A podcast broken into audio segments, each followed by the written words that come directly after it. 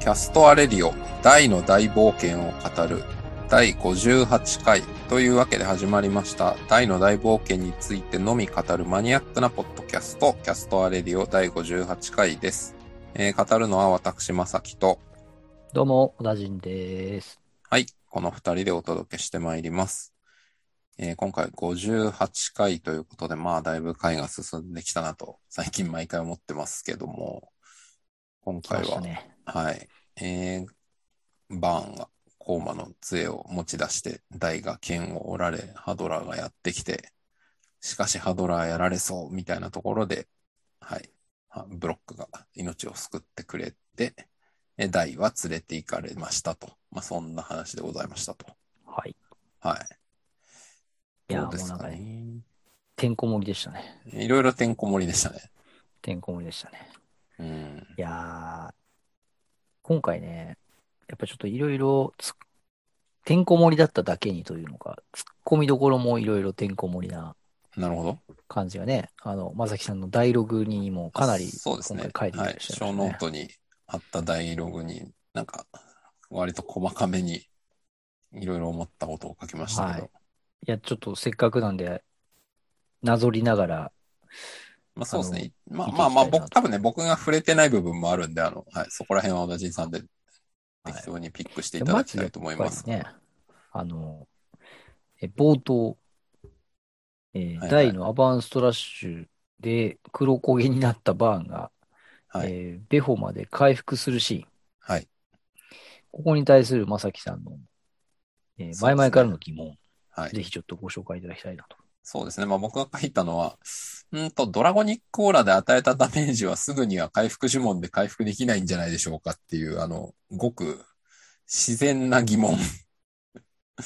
これはあのね、漫画全部読んだ人はご存知の通り、最後のシーンバン、シーンバーン戦で、ダイが渾身のストラッシュクロスをバーンの左手に決めた後に、こういう風にみんなが合意するんですけど、で、これ、このローバーンに当たったストラッシュも、ドラゴニックオーラを込めたストラッシュだから同じものではないのかという、なぜすぐ回復しているんだという。まあ明らかにあの、オーラ光って、はい。あのこもって。飛んでますすからね。だいぶこもってましたよね。まあ、アロータイプではあるが。はい。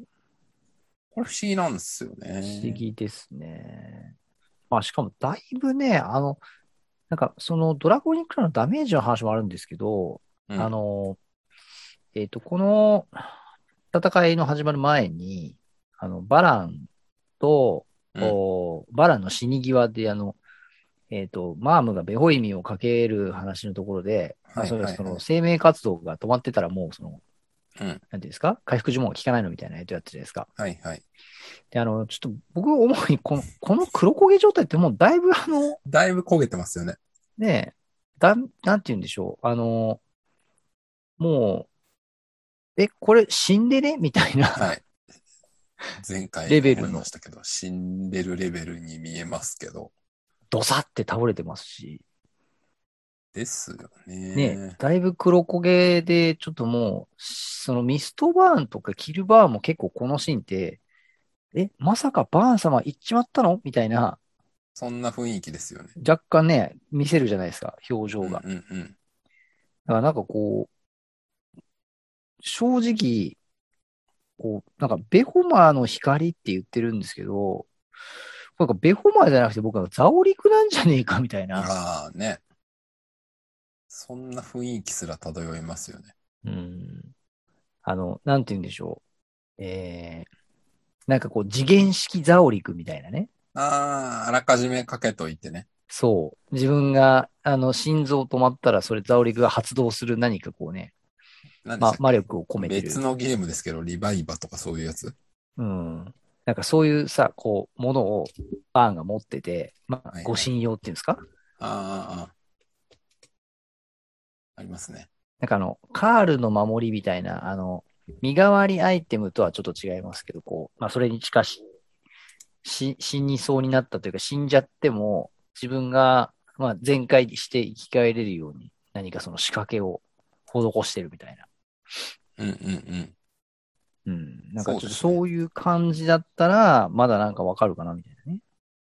いやー、そうなんですよね。ちょっといくらなんでも、これは、うんまあ、もちろんいろんな解釈はできるんですけど、いや、表層が黒焦げになっただけで、本体には全然ダメージはないと。あまあまあ、仮にそうだとするなら、ベホも使う必要あるのかとか、うん。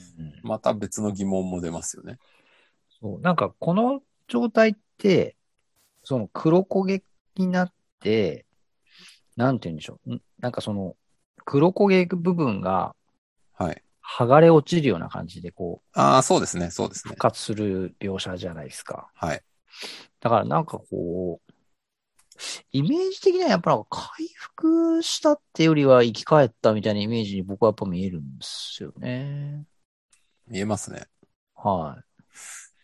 そうなんですよね。なんか回復っていうと、黒焦げのところが飛び散ってこう消えていくうよーん、りは、はいはいはい。黒焦げのところが元に、ヒュッてこうなんか戻る描写の方が回復感がある気がするんですようね。ーん、確かに確かに。なんかどっちかっていうとこれ生まれ変わった感の、そうですね。なんかまあ、描写に不僕には不見える。死鳥のごとく的な言い方してますけど、そう確そかうにそう、そう。これベホマの光ってか、確かにザオリクっぽい光にうん。見えるな。なんかね、そもそもあとね、これあの、え、ベホマの光って言ってるんですけど、はい。いや、大たちのパーティーでベホマの光って見てんの、見たことあんのかなみたいなね。あと、ま、んレオナのレオナベホマって、マーム見てますかねああ、まあ、あんまり見てないけど、なんあかれ、かん。あのーあれだ。えっと、フレイザードの顔、あ、か フレイザードの顔直すじゃない。フレイザードにやられたエイミさんのいや、やって顔たやっ直てすとこた。ろ。それで、マームが自分のそうだ力不足を痛感するやつか。あったね。それで見たベホマ思のいっきり光見かてますね。思いっきり見てますね。でもなんかベホマ、なんかあの、後のポップの覚醒シーンで、うんこれはベホマの光、みたいな、あ回復呪文系の光みたいな、なんかあの、うん、なんか、そうです、そうです。やりとりがあって、あの、これはザオザオリク、ベホマじゃなくてザオリク級かも、みたいなやりとりありますよね、確かね。はいはい。あれは誰が言うんだっけ、えーとあれはレオナが言うのあか。れなは誰でしたっけレオナでしたっけレオナだったような気がする。なんかそこの、僕、会話を見たときに思ったのが、なんかあの、ホイミ、ベホイミ、ベホマっていう並びと、はいそのいわゆるザオラル・ザオリクっていうのは、はいはい。なんかあの、別のもう呪文形態というか、呪うんう文ん体,、体系っていううんうんうん。のだと思ってて、うんいたんですけど、はいなんかあのセリフを聞いたときに思ったのが、なんかあの、回復系呪文の回復エネルギーを、なんか最大限まで高めていくと、うんそのなんか、回復だけじゃなくて、その蘇生っていう方向に、、なんか、かその、確変していくみたいな、 うんうんうん。そういうことなのかな、みたいなのを、あの、ポップ覚醒のシーンのところで僕思ったんですよね。うん。あの、それは多は分結構正しいっていうか、まあ妥当なんじゃないかと思って。いや、なんでかっていうと、はい。レオナってザオラル一を使えるわけだから、うん。死んだ人を蘇らせられるんだったら、この、あの時のバランに使わない理由がいまいちわからないってことになるんですよね。うんうんでも、野田ンさんが言うように、ベホマとかのさらに延長線上なのではという解釈に立つと、生命エネルギーが残ってないんだったら、ザオリク系みたいなのではあんまり意味はないみたいな、うん。うんまあ解釈は成立するような気がしますね。確かにね。そう、ああの、そうそうそう。今、そのシーン原作で出してるんですけど、ポップ君のあのものすごい回復エネルギーのおかげを、私のザオラルのエネルギーよりはるかにすごいザオリク級かも。そうですよね。なぜか、うん回復系と蘇生系が横並びにされているっていう。そうなんですよね。なんいやか、だからそう思うと、ここのバーンの、なんはかいベホはマいはのい光って言ってるのが、確そかにのね。、もうベホマを超えた蘇生系確かにのねパワーが、しかもさ、使う人によって呪文の威力が違うっていうのがもう Yes, yes, yes.、この時点ではね、明文化されてるわけですから。カイバザー・ーンがフェニックそうそうスそならぬ、なんですかねう。。わかりませんけど、 ベホマのカイザー・フェニックスパみたいな。みたいな。まあまあでも、いや、多分、その解釈はすごい正しいと思いますよ。なんかね、まさに不死鳥だから、うん。ね。あのー、なんでしょうか。えー、リジェネレ、リジェネレイ トフェニックスみたいなさ。知らんけど。まあまあ、そういうニュアンスですよね。確かに。あり、あります、あり、ありそうですそね。れは、そうはいうい、ね。はい、全然あると思います。だからそうなってくると、だからなんかそのもう、回復魔法で回復したんじゃなくて、その、もう食らったダメージを蘇生魔法で、なんかその、再生させたみたいな。感じだとそうですねまあドラゴニックオーラで、その回復できないっていうものに対しても、それを超える、なんかもう回復じゃなくて蘇生させてたみたいな。うんうんうん。あそのぐらい大魔王バーンならなんか、まあ、できちゃってもありかも、みたいうん。確かに。まあ、それはありますね。まあまあ、そうなってくると、ここのシーンはまあ、それでいいとして、じゃあ、後の方はどうなるんだっていう。 な。腕切られたぐらいで、なんでそんな問題になるんだろうって いう。最後のあの、かっこいいシーンが結構、突っ込みどころが出ちゃうんですけどね。うん。いという。や、確かにね。確かにね。腕切られて、すぐにね、同じ蘇生しても良さそうな場面ではありますよね。だってね、あの、マームの劣行剣が当たる、手がボロって崩れる、手首ビシって自分で落とす、その後ビュって生やすのは1秒ぐらいでできてるわけなんで。できてますね。あれを、あれ、あれやばいっすよね。あれ、あのシーン、ほんと、まあ、せあ、これ先週ですけど、トカゲかよ、みたいなトカ速ゲさ、で治ってますけど、トカゲね。バトカーゲン確かトにカゲか、みたいなうん。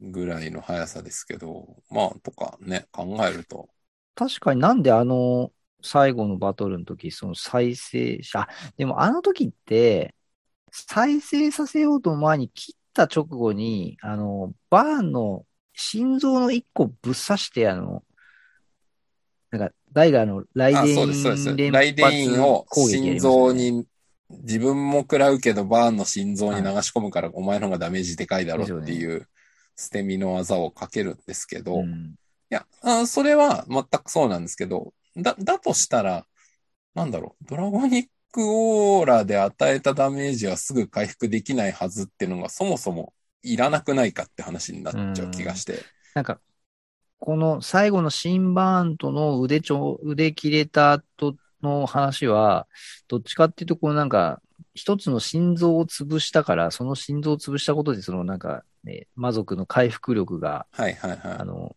弱まったみたいな、い。うん。それは、そう、そう。そういうね、なんか、話なのかとな、そうだとすると、なんか、うんその前のすぐには回復できないはずみたいな、あれいるって いう。あのレオナがそこってこう、なんか、あ、そうです、そうです。そうですや、言いますよね。名暗探黒偵闘技レオナ同様さんがドラゴニックオーラだけで結論魔力で数回負荷できないはず。なんかここって、ここってレオナがこういうふうに思ったのって、なんかあの、ドルオーラを2連発した台はい、はい。に、あの、あー、回レオナが復呪文やったかけら、て、あれか、台が、その、なかなか回復しないみたいはいはな。魔に近い状態っていう謎の言葉ですよね。で、バーンが魔に、近いそろそろかな、みたいなので。みたいな、言ってますね。で、ベホマの光がパーンってなっはい、て、はい、はい。回復するじゃないですか。そうですね。すぐだからなんか、ちょっとレオオナのこの、あの、ドラゴニックオーラで受けた傷も魔力ですぐ回復はできないはずって言ってるのは、できないはずって言ってるので、思いちょっ込とみ。レオナの勘違い 的な、その解釈、それは俺確かに考えなかった。確かに、うなん、か、作中のキャラが言ってることだから真理のような扱いをしてたけど、実は、レオナのただの想像でしかなかった問題。そう。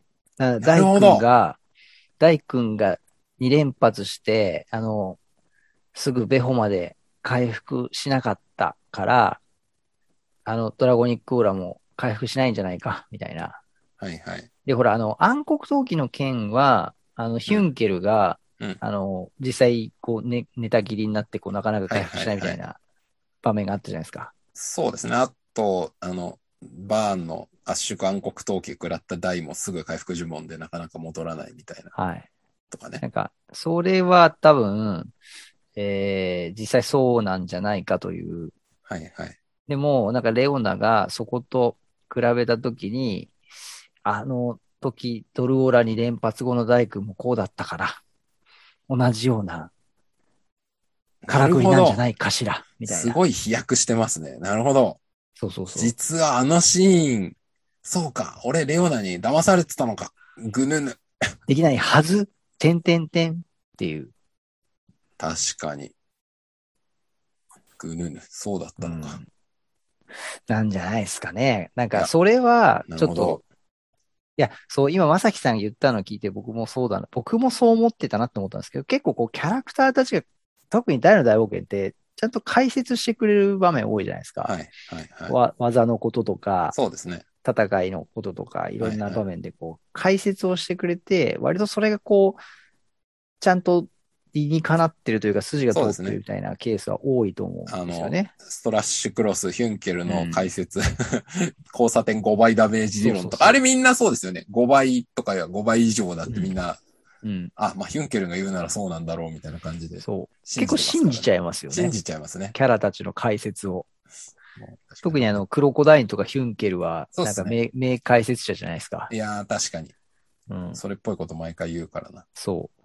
なんか、レオナは、でもやっぱ戦いのスペシャリストではないじゃないですかい。やー、間違いない。うん。だから洞察力はあると思うんですけど、やっぱちょっとこの、陶器技、ドラゴニックコーラと暗黒陶器のこの傷の回復に関しては、実はまやったぱちょっとなんか外れレオナの勇み足なんじゃないかな。面白いなーちょっとあれですね。じゃあこれあの、新番、番宣のあのシーンがどうなるかを、ちょっと、えー、何ヶ月後わかんないけどもうさ最終回にかなり近いあので頃になだりいまぶすね。近いこれでねすよね。だって、まだ今年が今11月でしょ。多は分、い大の大多学分年明けて来年の9月だから、多分、えー、ゴールデンウィ来ーク年の6月とかじゃないそうですね。多分6月ぐらいですかね。 うん。 ?5 月か6月か、ちょっとわかんないけど。その辺か。あじゃないでしょうか。 7月ね。じゃあわかりました。ちょっと覚えておきましょう。はい。レオナのシーンがね、レオナのセリシーンがね。セリフが削られるのか、変わるのか。そのままなのか。はい。はい。確かに。それはいいと思います。はい。うんじゃあ次行きましょうか。えー、そして、からの、えー、コーマの杖の、ああ、そうですね。まあ僕が書いたのはなんか感じで結すか構ねおどろおどろしいというか、まがまがしいというか、なんかこんな武器だったっけみたいな。いやー、それね、僕もね、今回見てて、今回の第58話の意外な救世主の中で一番ですね、印象的だったのは、実はコーマの杖でしたね。うん。あのーなんかね、まずね、バーンが、コーマの杖を、なんか異次元みたいなとこからこう取り出すじゃないですか。そう、そう取り出しますよね。取り出しますよね。取り出します。それどう、それどういう仕組みっていうね、うんまず。確かに。それも謎ですね。はい。なんか暗黒の世界みたいなとこからこうなんか取り出すじゃないですか。うん。だからやっぱあれ、なんか韓魔国の四次元ポケ界ッ、トから。そう、魔界四次元ポケット的な感じで、やっぱなんか時空の超えたところを、こうなんか扉を開けて、はいはい。バーンってなんかやっぱこう移動したりする、何かそういう術を持ってるんじゃないかなって思わされたんですよね。ああ、確かに確かに。はいあそれはありますね。手突っ込んでますからね、完全に。はい。あっち側の世界に。なんかもうね、魔界への扉を開いてみたいな。ああ、間違いない。やっぱなんかそういう意味ではあの、あ、特になんか紫のやっぱりこう、なんか暗黒ね、陶器っ暗黒ぽい陶器っぽい色ですもんね。色じゃないですか。うん。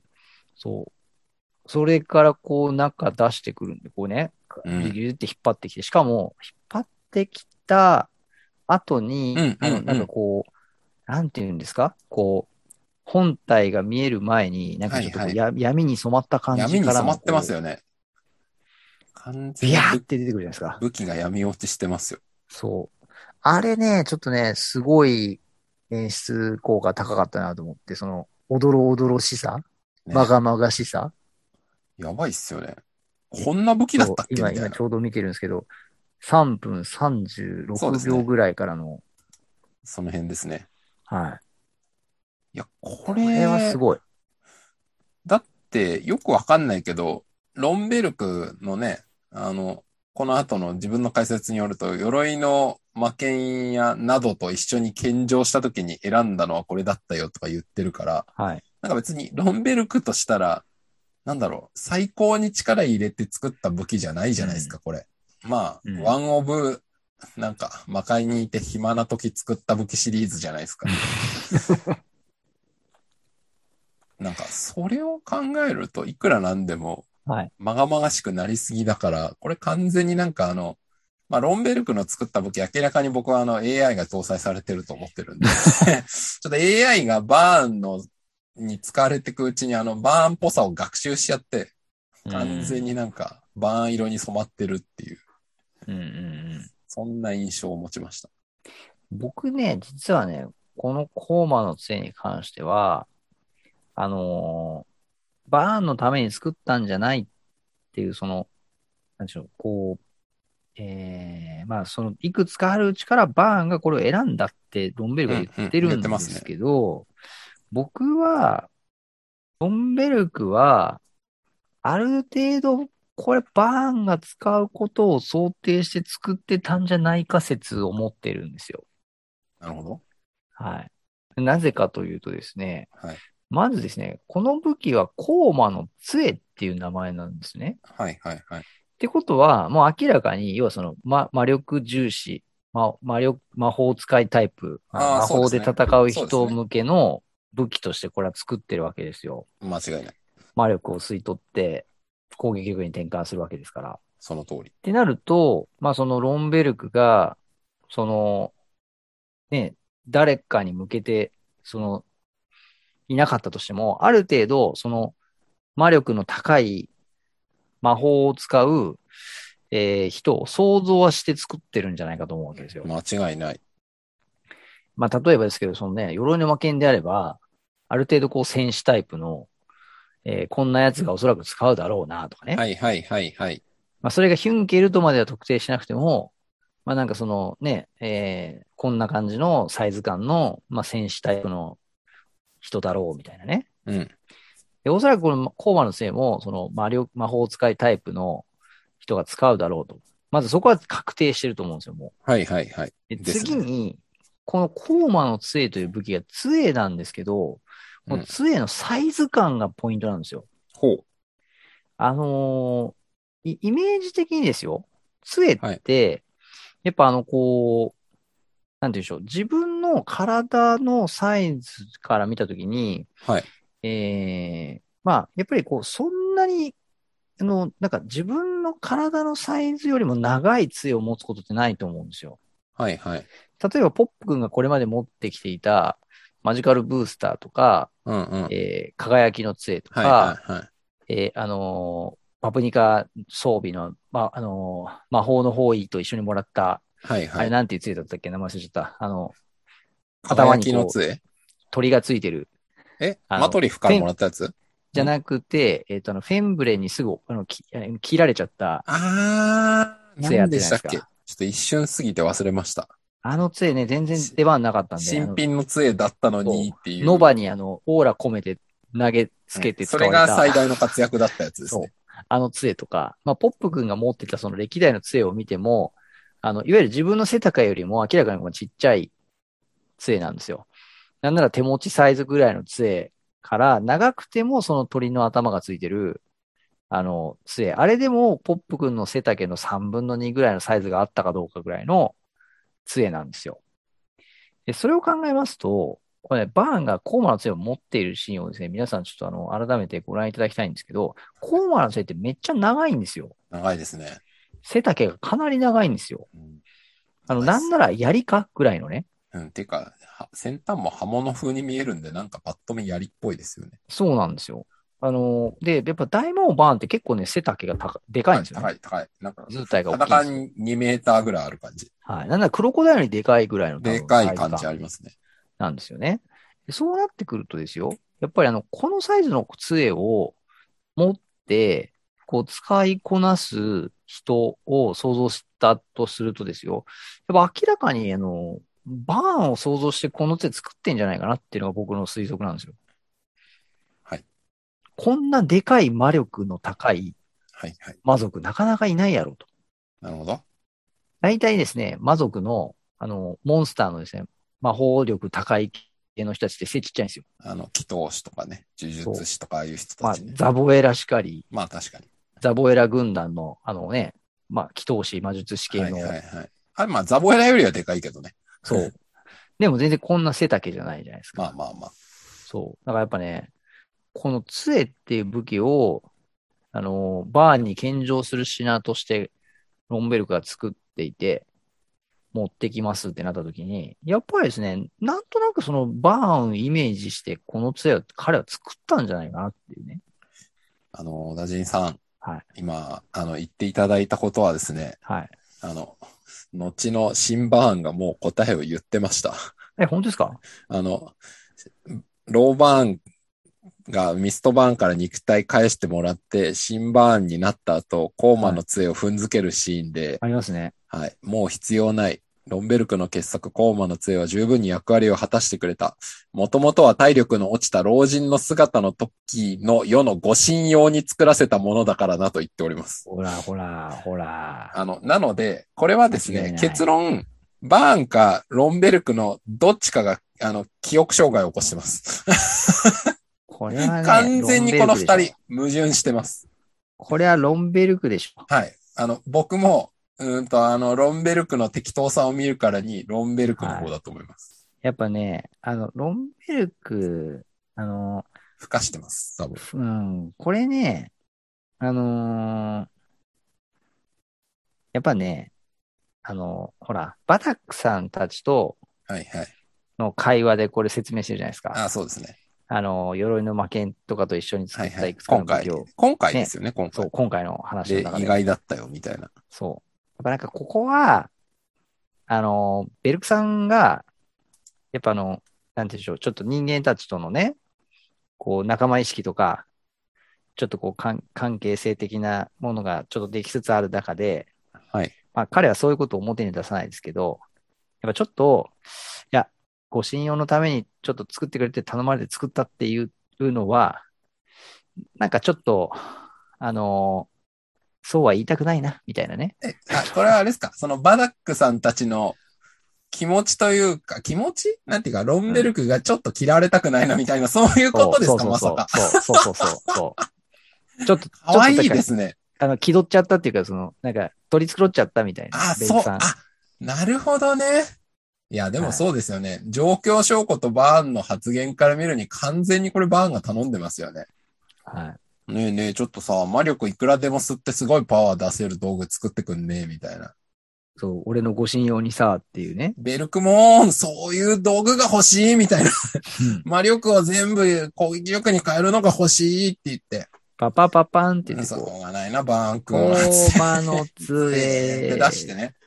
出したんだけど、後でね、ちょっとそこが仲違いしてから、後にね、あの、ドラえもんね、ちょっと、うんあれなんだって言われた時にね、いや、ちょっとあれは、な、うん、まあ、なんかあいつが勝手に選んだ、うん、あれ、 みたいな。なんか、もしくはですよ。もしくはですよ。はいもしくは、第、第2、第3の説としては、はいあの、いわゆるこう、発注者と請負者のですね、この、えーミスコミュニケーションみたいなああー、なるほど。はい。あの、なんかい、依頼したバーン側は、依頼をしたつもりになってたんだけど、なんかこうはいバーンから誰かこう、仲介を受けて、あベルクさんに発注をした人がいて、 あ、あの、ベルクさ一時んは受けがいたってことですね。そうそうそう。はいあの、ベルベルクさんは、そこで、二次受けはそいの、バーンのご信用っていうふうには聞いてなくて、いや、あの、魔力を吸い取って、ああ無尽蔵に攻撃力に転換できる杖を作ってくれってなるほどね。言われて、バーン用とは聞かされず、ベルクさんは作ってたと。でも、バそうーンいうはこ、ベルクさんに、とそはいの、はいはい。そういう武器を作れって依頼をしていたという。なんかその時点では、はいその、バーンとロンベルクがまだ通過というか、あんまり実は面識がなくて、なんか魔界の名工ってやつがいて、あ、ちょ、ちそうょうどこのローバーン形態の時に強い武器欲しいなって思ってたから、うんちょっと頼みあたいつにい作らせけてど、みたいな。だけど、いや、ちょっと、いかにバーン様でもあいつは直接そんなすぐ受けてくれないやつです、みたいな。ちょっと知り合いの一時業者を挟まないとダメです、みたいな。そう。あの、お、お得意さん、一元さんを一断り元さんはいかに魔界の超絶 そうそうビッグ、ビッグでもダメですみたいな。で、なんかじゃあ納じゃあいいや納みたいな。品をさ、こうね、あの、いくつか持ってって納品しましたっていう時はいに、はいはいはい。まあ、初めて面会、ああ、なるほどね。えそ、こで気に入られたみたいみな。たいな。そうあそあ、うこれね。あ、この人ね。あの、すごい、なんか強くそて、うなんか野望を持ってる人ね、みたいな。そう。だから、だからなベるイほどクねさんはその時点では、その、依頼したのがバーンと思ってない。なるほど。だから初めて納品の時にね、そう。納品して、発パッ注者て手をに知取られる。て、いやいや、お前それかよ、みたいなね。ああ、そういうことね。なるほどね。それ、一時受けのやついくらもらったんでしょうね。だいぶもらってると思いますよ。だいぶ作らせてるから。いやすごい、法外な金いや額ーをち。ょっと、あれですね。魔界の大商人というか、大代理店がいますね。 武器、武器製作大代理店がいますよ。明らかいや絶対、ベルクさんとバーンをつないだ誰かはいますよね。に。いますね。直ではないですよ、い絶やー対。なるほど。うん一時受け説。あ、それだ。そ、それ、それいいと思います。そう。なるだほから、ど。どっちも嘘は言ってない。嘘は言ってない。なるほどね。一時受け業者がいろいろ黙ってた。そなるほど。それだ、それで行きましょ う。意味わからん。それで行きましょうね、意味全くう。。いや、でも、ほんと、このね、コーマの杖はね、だからもう、なるほど僕の中では、だからもうバーンのことを想像しはいて、はいバーン用にやっぱりこう、作ってるサイズいや明らか感に。そうですよね。うん。ん完全にこれはもう、誰がって言ったらバーン以外、これフィットする人いません。どう見ても。もうね、あのーやっぱこのね、まがまがしさみたいな話も、うんやっぱりこう、バーンが持つっていう、まあある程度イメージのもとに、まあ、作ってるからこそ、やっぱそういうまがまがしさ、ほら、あの、ベルクさんの武器はやっぱその魂を持つじゃないですか。そうですね、そうですね。はい。だから多分このコーマの杖も相当悪い魂持ってるんですよ。なるほど。だからこう、まがまがしさがやっぱり、あの、滲み出ちゃう。あ、てかまあ、いや、僕は、な、でもほら、作った時点ではさ、なんていうのその、あの、発注者知らないわけだからさ、多は分い、作った時点ではプレーンじゃないですか。あの、バーンに納、納品されて、バーンに使われてるうちに、だんだんだんだんあ、染まってい成っ長しちてゃっきた。たってことでしょ最初は赤ちゃんでしょはいはい多はい分。ありますね。ね、魂、魂赤ちゃんだから、うん。あの、だんだんね、闇の方に染まってっちゃった。ああ、それは間違いないですね。だってこれもだから何千年で使ってるわけあですよそうね。そうそうそうそう。あれ違うな。でもロンベルクってその何千歳じゃないですよあね。何千歳嘘でしたね。 270何歳とかじゃなかったでしたっけ確かそれぐらいですよね。えーっ、と、ハドラーより若いぐらいでしたよね、多分。だから多分、まあだから200、 100年ぐらい ?200? わかん、ちょっと、なんか、なんかの、どっかのページに多分書いてあったんではすい。けど。ロンベルクの年齢はね、確かあのデータに出てた。出てましたよね。ちょっと今すぐ出てこないんですけど。まあまあ、でも確かに、っていうことは考えるとですよ。ローバーンはずーっと探してたってことですよね。ローバーン形態で使える強い武器。護身用のね、武器をね。うんだって、だっうてん、後でね、シンバーンになって語ったところによると、数百年ごとに、ね、凍れる時の標をかけ直してたって言ってたじゃないですか。そうですね。だから、何千年探しても、このローバーンにちょうどいい武器作れる人いなかったんですねう。ん。すごいっすね。そう考えると。いや、でも、お思うんですけど、あなはたい護身用の武器持つ必要ありますみたいなね。なんで欲しくなったんですかね。 そう。いや、カイザーフェニックスで大抵のやつ死ぬんちゃいますかみたいなね。うん。いや、謎ですよね。ううんん。うん、何があったんですかね。まあでも、やっぱあれじゃないですか。あの老人形態でも強いっていう風にしたかったんじゃないですか。やっぱりあの力こそ全ての人だから。やっぱりなんかいろんな、あの、魔界、魔界のいろんな勢力が、新興勢力とかが出てきて、こう、なんか、頼もうみたいなね。うち行ってくる奴らがいたんですかね。うん、まあ、あと、今回その、第に対して素手では勝てないっていうってことはですよ。はい。これ、ドラゴンの騎士の竜魔人が、神魔合流拳持ってやってきたら勝てないってことですよね。あ、そうです完ね。全にそういうことになりますよね。そしたら、シンバーンにして、凍れる時の秘宝を外さないといけないからう、ん。結局、まあ、なんかの理由で竜魔人見たんじゃないですか。それこそ、ウェルザー戦とかで。あー、なるほどえね、。やばないみたいな。なるほど。これ、これ、ローバーン形態だと勝てんじゃん、みたいな。で、ちょいる、いる、いる、みたいな。あ、まあまあ、でもそうか。もっと前かもしれない。そうか。バー、バランが、ええっ、と、ウェルザーたち倒したの、せいぜい13年前とかだそうかでら、すもっと前ですね。もっと前なんか見たんですよ、きっと。ドラゴンの騎士かなんか。うん。で、だやからべえあ、これ、みのたい、な。あれですか、あの、何でしたっけボ、ボリックスとベルザーの戦いとか神竜の戦いね。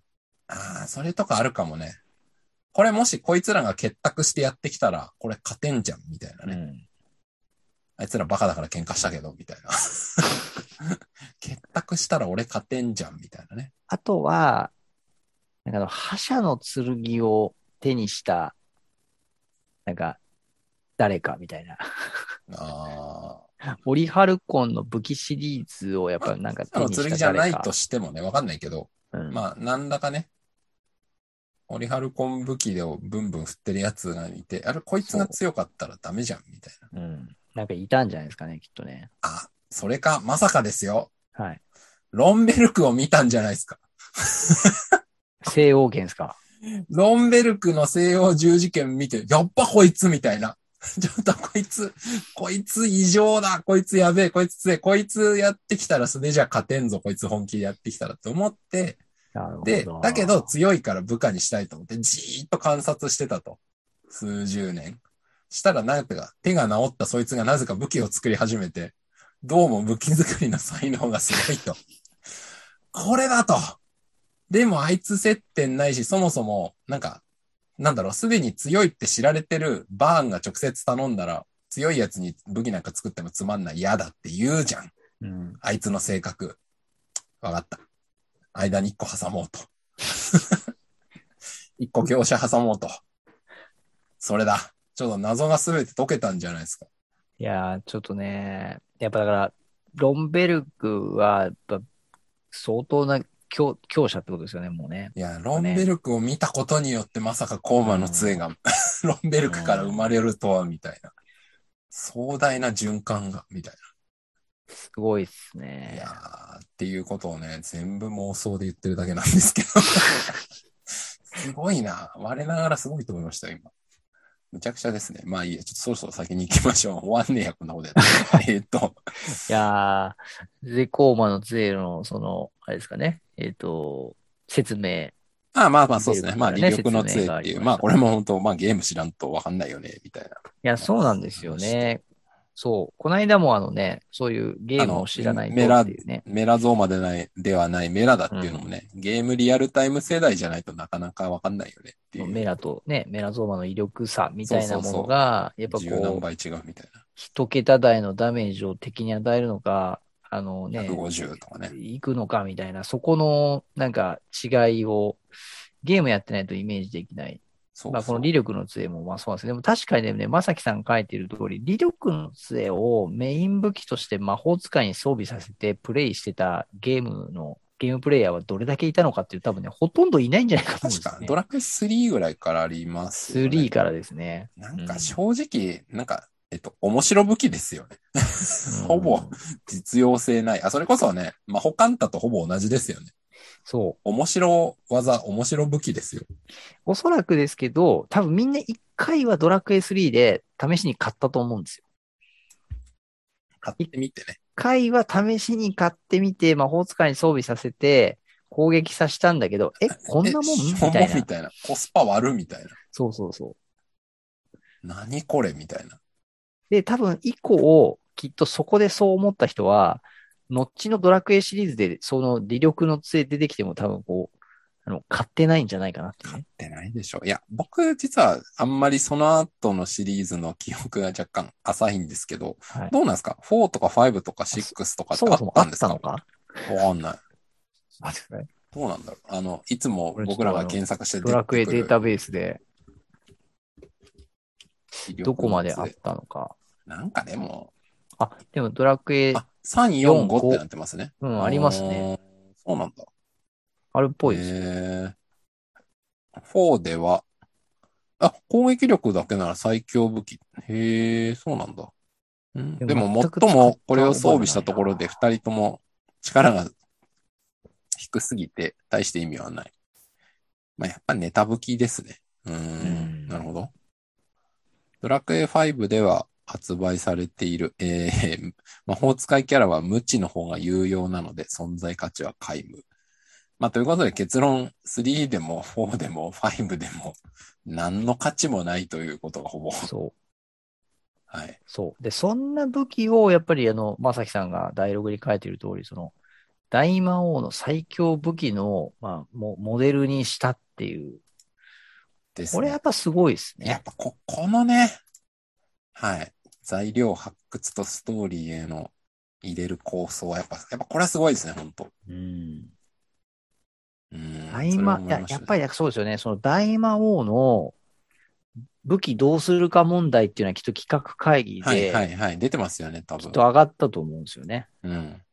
で、あの、まあ、少なくともこの時点で、大は、大の剣、折原根性を持っている。はいはい。で、もう一本のその覇者の剣は、ハドラーに埋め込みました。で、まあ、神魔合流剣、これはまあ、そもそもドラゴンの騎士の武器なので、まあ、大魔王が手にすることはありません、と。この時点でもう要は、オリハルコンの剣が3本、現存する、は把握できている3本はもうすでに誰かのものになってるじゃないですか。はいはい。そうですね。はい。でそうするともうなんかそれを上回るものってなった時に、そもそもオリハルコンが最強の金属ってなっちゃってるんで、うんなってますね。あの、結局オリハルコンの銅素材でできたは何いはかい。武器ってなっちゃうと、でやっすねですぱねちょっとインパクトが弱いよねみたいな、こういう議論きっとしてると思うん面ですよね白くないなってなりますよね。そう。ってなるとですよ、もうあの、オーラブレードはもうノバ出しちゃったんで、ですね。これもうないだろうなと。ないですね。ってなってくると、オーラじゃないとなると、もうだからその魔法力ですようね。ん。確かに。で、大魔王バーンはまあ絶対なるそのなんか魔法力というか、うんうん持ってるっていう設定にはなってるんで、桁違いのね、魔法力を持ってうんうんうるんと。っはいはい。てなると、その魔法力で魔法の凄さを出すだけじゃなく、それを攻撃に何か活かせませんかねみたいなう。んうんうん。誰かきっとポロッと言ったのを受けて、魔法力を攻撃にといえば理力の杖っていうのがありませんでしたっけみたいな。はいはいはい。なんとなくスタッフの誰かがそんなことを言って、でも、理力の杖ってしょぼい武器でしたよね、みたいな。いはいはい。や、あれのリミッター解除しちゃったらいいんじゃないみたいみたいなね。多分30年前ぐらいにきっとそんな企画会議があったんでな。しょう集英ね。者ってね、そういう企画会議でどこかでねね。それだ、みたいな。そう、いや、あの、三条先生と担当編集とね。やり取りをしたのかしてないのかわかんないですすいけど。ませんが、全く、はい、これもわかんないんですけど。まあまあ、でも何らかしらね、そちょっとそのアイディアが生まれ、このように形になり、う。わかんないではないですよね。このね、こういう武器になったっていうのはいやね。ーだから、いかにこうね、原作のゲームの中から、こう、素材を見つけてきて、こう、オリジナリティあるとこに入れていくかっていう、これはすごいですよね、本当にいや。本当すごい、やっぱ改めてすささそこからすごいなと思うのが、さっきのね、うんその新バーンになった時に、はいはいい、やもうこれはそのローバーン時の護信用だって言って、もうその最強の武器踏みつけて、うんうん。もうこの姿になれば私の主刀が最強であるみたいな。はい い、はいはい、そうですね。やあ、あれも、もうこの段階で、コーマの杖出てきて、もう大魔王が最強だみたいな。うん天地が震えるみたいなこと言ってるのに、いや、それよりもなお、さらに強いのが本人の主刀だっていう、うんうんうん。なんか、そういう持っていき方もなんか、いや、実にエレガントですよね。いや、面白い。間違いない。なんか、あれですね。あの、大好き TV でも、魅力の杖のあたりの話とかね、豊永さんとかが一生懸命話されてました。ああ、してましたねこ。れがすごい、うん。みたいな。いうん。やーやっぱ、さすが豊永さんと思いましたけど。確かに。はい。で、そこからの、えー、激突シでーン。一つ、剣ポッキリそし。て、大の剣、はい。折れるシーン。そうですね。まあ、これも僕、ダイログに書いた通り、なんか原作一瞬で折れた感があったんですけど。あ結、構わかります。ギギギギ。わかりまって感じでしたす。ね。あの、こんな感じだったのみたいな。原作ってなんかもうあの、スパーンってなんかもう切った感じっていうあ、か。そうです、そうです。なんか、あっちの方が硬いからぶつかって折れたみたいな、 うん。そんな雰囲気出てました。今回結構なあの、衝突はいはい。からのなんかあの、メキメキメキみたいな感じの折れ方うん。ですよね。してますよね。そう。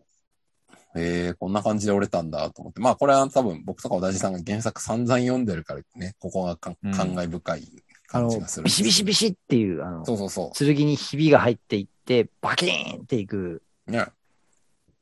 へーって感じでしたよね。で、僕ね、ここね、あの、なんかいくつかちょっとね、発見っていうかね、思ったことがお折れたシーン、折れたシーン。あ、あはい、はい。の、見てみよう。えっとね、折れたシーンの話はちょっとこの後しようと思うんですけど、あそのはい折れた後なんですよ。僕が思ったの、今回。はいここね、えっ、と、アマゾンプライムさん毎度おなじみで見ていただきたいところとして、はい折れました。はい。その後に、その後にですね、これ6分33秒のとこかな。はい。ちょっと今6分、はい、何秒、ははいい、見てます、見てます。折れて剣が上に飛んでった後に、バーンが、もう一周体回してコーマのせいで、あ、本当だ。こう台を、まあなんか、に振り払う切りみつけたているな。感じ、うんうん、うん、確かに。が見えてるんですよ。で、ここってね、原作だとね、あんまりなんかそういう動きをしてるように見えてなくて、してなさ叩き切そうって終わってるように見えてるんですよ。うんうんうんそうですねあの、武器と武器ぶつけてポキって折って終わってる感じします、そねう。。ですよね。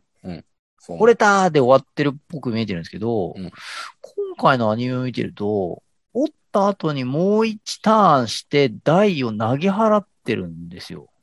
投げ払ってます。まあまあ、はい多分当たってはいないんだろうなって感じですけど。いや、でもね、その、それがね、 でも、あの動きで、コーマのせいで投げ払ったら、いや、台真っ二つやろ、みたいな。うーん。オリハルコン切れて、どうして台の体切れてないねんっていう、ちょっとね、なるほど。も見て思ったんですよ。う一回見てみようん。う。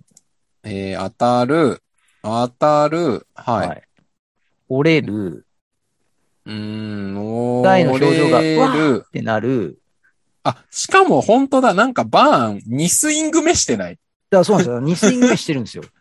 1スイングで折って2スイングやってるけど、2スイング大空振りってことになりませんいや、だからこれがね、空振ってるっていうか、明らかにだから台を仕留めに行くうう動きなんですけど、でも全く当たってないですよね。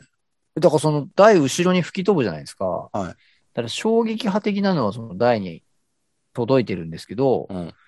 斬撃は全く入ってないっていうね。ドカラぶってますね。いや、だからちょっとこれなんだね、これ。あのー原作だとそもそもツースイングいってるのがわかんなかったんですよ。はい。パキーンって折って終わりっていう。うん。でも、明らかに今回アニメツースイング目行って、台を投げ払ってて、しかもでもそのコーマの線の先端ってもうその、台の剣を折るぐらいの強度のあるはいはいはい。状態で振り回していってるんで、いや、台真っ二つになるから少なくともなんかブシャーって傷出るぐらいのダメージ、あっておかしくねって思って見たんですよ。まあ、単にバーンが勢い余って2周しただけで、2周目はあんまり当てるつもりがなかったんですかね。いやー、だからそうね、ちょっともうそのぐらいの感じになっちゃうんですけど、いや、ちょっとね、ここね、あの、あ、にし、なんかかっこいい感じではあるんですけど、うん。あと、台がこう、後ろに吹き飛ぶっていう意味においては、ただ折られただけじゃなくて、はいはい。その何らかしらの衝撃波が台に行かないと、後ろには飛ばないだろうっていうところで、うんまあ、あっておかしくないんですけど、うん。なぜ切れてないなぜ、そのなんかわかんないですけど、絵でぶったのかみたいな、うん。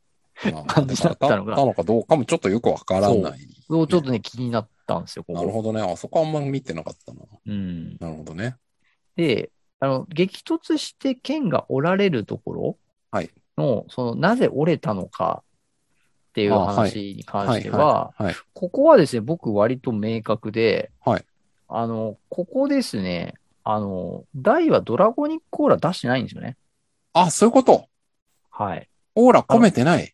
よく見ていただきたいんですけど、ここはですね、えっ、と、この激突の前の段階で、ほう。えっ、と、大がですね、あの、コーマの杖のこう、まがまがしいオーラにビビ言いながらも、行くぜってなって、6分ぐらいのとこからこあ、ストラッシュ。あ、走り込んでいって違う、ストラッシュから第一山持ちに変えてますよう、ね。そうです。はい、行くときに、ここはですね、全くあの、紋章出してないんですよ出てないし、青くもない。そうなんです。で、てやーって言って剣を持ち替えた時にもドラゴニコーラ出てな出くてて、ない、出てない、確かに。本当に純粋に自力で、剣の強度だけでこれいってるんですよ。だから、あの、コーマの杖に対して、いくら鍛えられた剣とはいえ、オリハルコンの棒で行ってしまったってことですね。そうです、そうです。全くオーラはこもってない。まあ、なんなならるこほどのね時の多分台はもうオーラ多分空っぽなんじゃないかなっていうね。なるほど。一個前のアバンスラッシュでもうオーラ出し尽くしてて、なるほどね。はい。それでもう、まあ、この状態だとね、切りかかりに行かないわけにはいかないんで、まあ、自力だけで行ったんですけほれんど。と、あれですね。はいあの、僕何度も出しますけど、あの、ハンターハンターでいう、あの、念を込めてない状態 で、念能力者に当たりに行っちゃった感じですね。そうそれは死ぬよっていうやつでそすうね。、そう、そう。そうなんです念込めて、あの、固くしとかんと死ぬでっていう。はいあのまあどんだけ生身でリスキーな感じがしてたはいはいはい。はい強い、あの、キャラでも、はいはいはい念能力者相手で勝負にならない。肉体が100でも年が0だったら、あの、はい肉体が80で年が60ぐらいのやつに負けるよみたいな、はい。そういう話ですね。そうなんです。なるほどね。あ、確かに本当だ、こもってないわ、ここ。ここはね、こもってない。これで原作もそうなんですよ。原作も、あなるの、ほどね全くドラゴニックオーラ出してないんですよ、ここって。まあ、だからそういうことか。だからこれで大は学習したってことですね。オーラ込めてない剣で、あの、えっ、と、コーコーマの杖の刃部分にと当たりに行っちゃいけないっていう、うん。あの、年齢ちゃんとコーティングした状態にしなきゃダメっていうはい。学習したんですね。なんじゃないかな、というね。うんただ気が、しますあ、の、その解釈は僕すごい納得したんですけど、この後のハドラー戦はどう解釈するんですか で、ハドラーは、やっぱその、の時に、あのーやっぱりあの、陶器は込めて、あの、ぶつかりに行ってるんじゃないのかなと。あの、最初のあの、ぶ武器と武器ぶつけ合うシーンの時で、まあ、えっと、技としてマックスではないにしてもほどほどこもっていると。はい。あのーまあ、なんか少なくとも、あのー、コーマの杖にぶつかりに行った台は、やっぱりもう、あ、あちょっとある意味、その、怯えていて、ああそうですね。そうですね。ちょっとはいまともにものが考えられてない感じでしたね。えーあの、あと、まあ、オーラ自体も結構つき、はいはいいはるい。状態で、繊維としてもこう、戦うモードとしても、だいぶこう、はいはい。覇気がない状覇態。気がなかったですね。うん。で、ハドラーはそれと比べると、いや、覇気いや満も々うですねよ、。覇気だらけ覇気だらけですよ。なんですよ。はだいか。らこの、えっと、超魔爆炎派的にあの、魔炎気をまとってはいないんですけど、なるほやどっぱ。り戦うその陶器は相当こもってる状態で、あの、コーマの杖にバキーンっていってるんですよね。なるほど。で、ちょっとね、つ、あの、剣が光ってんですよ。あの、おお細かい。なるほどね。 14分46秒ぐらいのとこそかれな見てなかったな、俺。14 4分。分40秒ぐらいからかな。あのへね、ーハドラーがこう、バキーンっていくじゃないですか。そうするとそこですね、あの、コーマの杖と激突した直後の、えっとね、4分、あ、14分43秒ハドラだな。ーは。なんかオレンジっぽく光ってる、ここれれ。ね、14分43秒見ていただくとね、あの、ああ、剣剣の先端がピカピピカカンって光ってんですよ。よ。やっぱ、これはね、あのーこれがオ明らーかラにだと。そう、何らかしらやっぱその陶器がこもってる状態なんじゃないかななると。ほど。それはですね、大いに納得しまして、うんそうなると、その、ぶつかった後でバーンが言う解釈はバーンが間違ってるってことですか 同じオリハルコンの剣は折れたのに覇者の剣が折れんっていうところから、うんあの、コーマの追力、威力が弱まってるっていう学習をしちゃってるのは少し間違ってるってことですか う。ーん実際多分、コーマの杖の威力は落ちてるんじゃ落ないちでてすか。るんだと思うんはいですよね。はいうん。それはある程度落ちてるんだと思いはまい。す。あの、まあ、カイザー・フェニックスも、その、ぐしゃってやられるところからしても、そのなんか魔法力が攻撃、はいはいその魔法力による攻撃のはい攻は撃力に影響を与えるっていうのは存在してるので、い。ですね。はいはい。まあなんか魔法力だいぶ吸い取られてる状態で、はいはい。まあ出力が下がってるっていうのははい、実際あり得ると思うんですけど、はい。なんか、あのーやっぱそのドラゴニックオーラとか、何らかしらの陶器で、その剣が強化されてるみたいな状態までは、うんなんかあまりちょっとここのバーンは、あの、想定してないというか、やっぱあれか。なんかあの、うん出てきたハドラーがなんか、割と、おせおせな感じで来てるから、ちょっといかにバーンとはいえ、正しく理解できなかったと。うん。あと、まさきさんも確か書いてましたけど、そのやっぱり、あの、結構この場面のバーンは、はいはい。結構な危機感あ、ガチ焦りしてますよね。感じてるんだと思うんですよね。はいはい。そうですね。後の方で僕うもん、台だか本らにジャガーがこう書いて冷ますけ静に分析できてないみたいなどなるほどね。いや、状態にいるのかなと。 いやー、なるほどね。作中のキャラが言ってるからといって、本当かどうかはわからんぞ、みたいな。それさっきのやつですね 。さっきのね、レオナの話もそうだけど、はい。割と見当違いなこと言ってる場合はあるぞっていう。うんなるほど。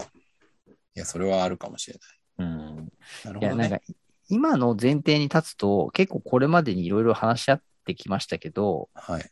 あの、なんか、キャラが言ってることも間違いがあるかもって思ったら、なるほど。いろいろちょっと解釈変わってくる部分変わりがあまるかすもしれない。ね。なるほどね。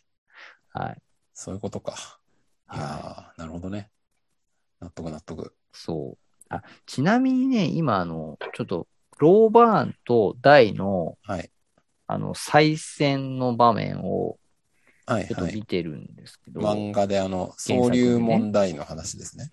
は。はいあの、その時のね、ちょっとコマを見ると、原作漫画だとちょっとね、あの、えーダイがドラゴニックオーラをあをまとった状態で、コーマの杖と激突してるのかどうかが、ちょっとね、何ともわからないんで、このあたりは、あの、アニメで描かれた時に、ドラゴニックオーラをまとって、コーマの杖とダイの剣が激突していたのか、ちょっとここはあの後で見てみたい。確認したいなっていうとこですねじ。ゃあ数ヶ月後に確認しましょはい。う。 なんか多いな、そういうの。 数ヶ月後に。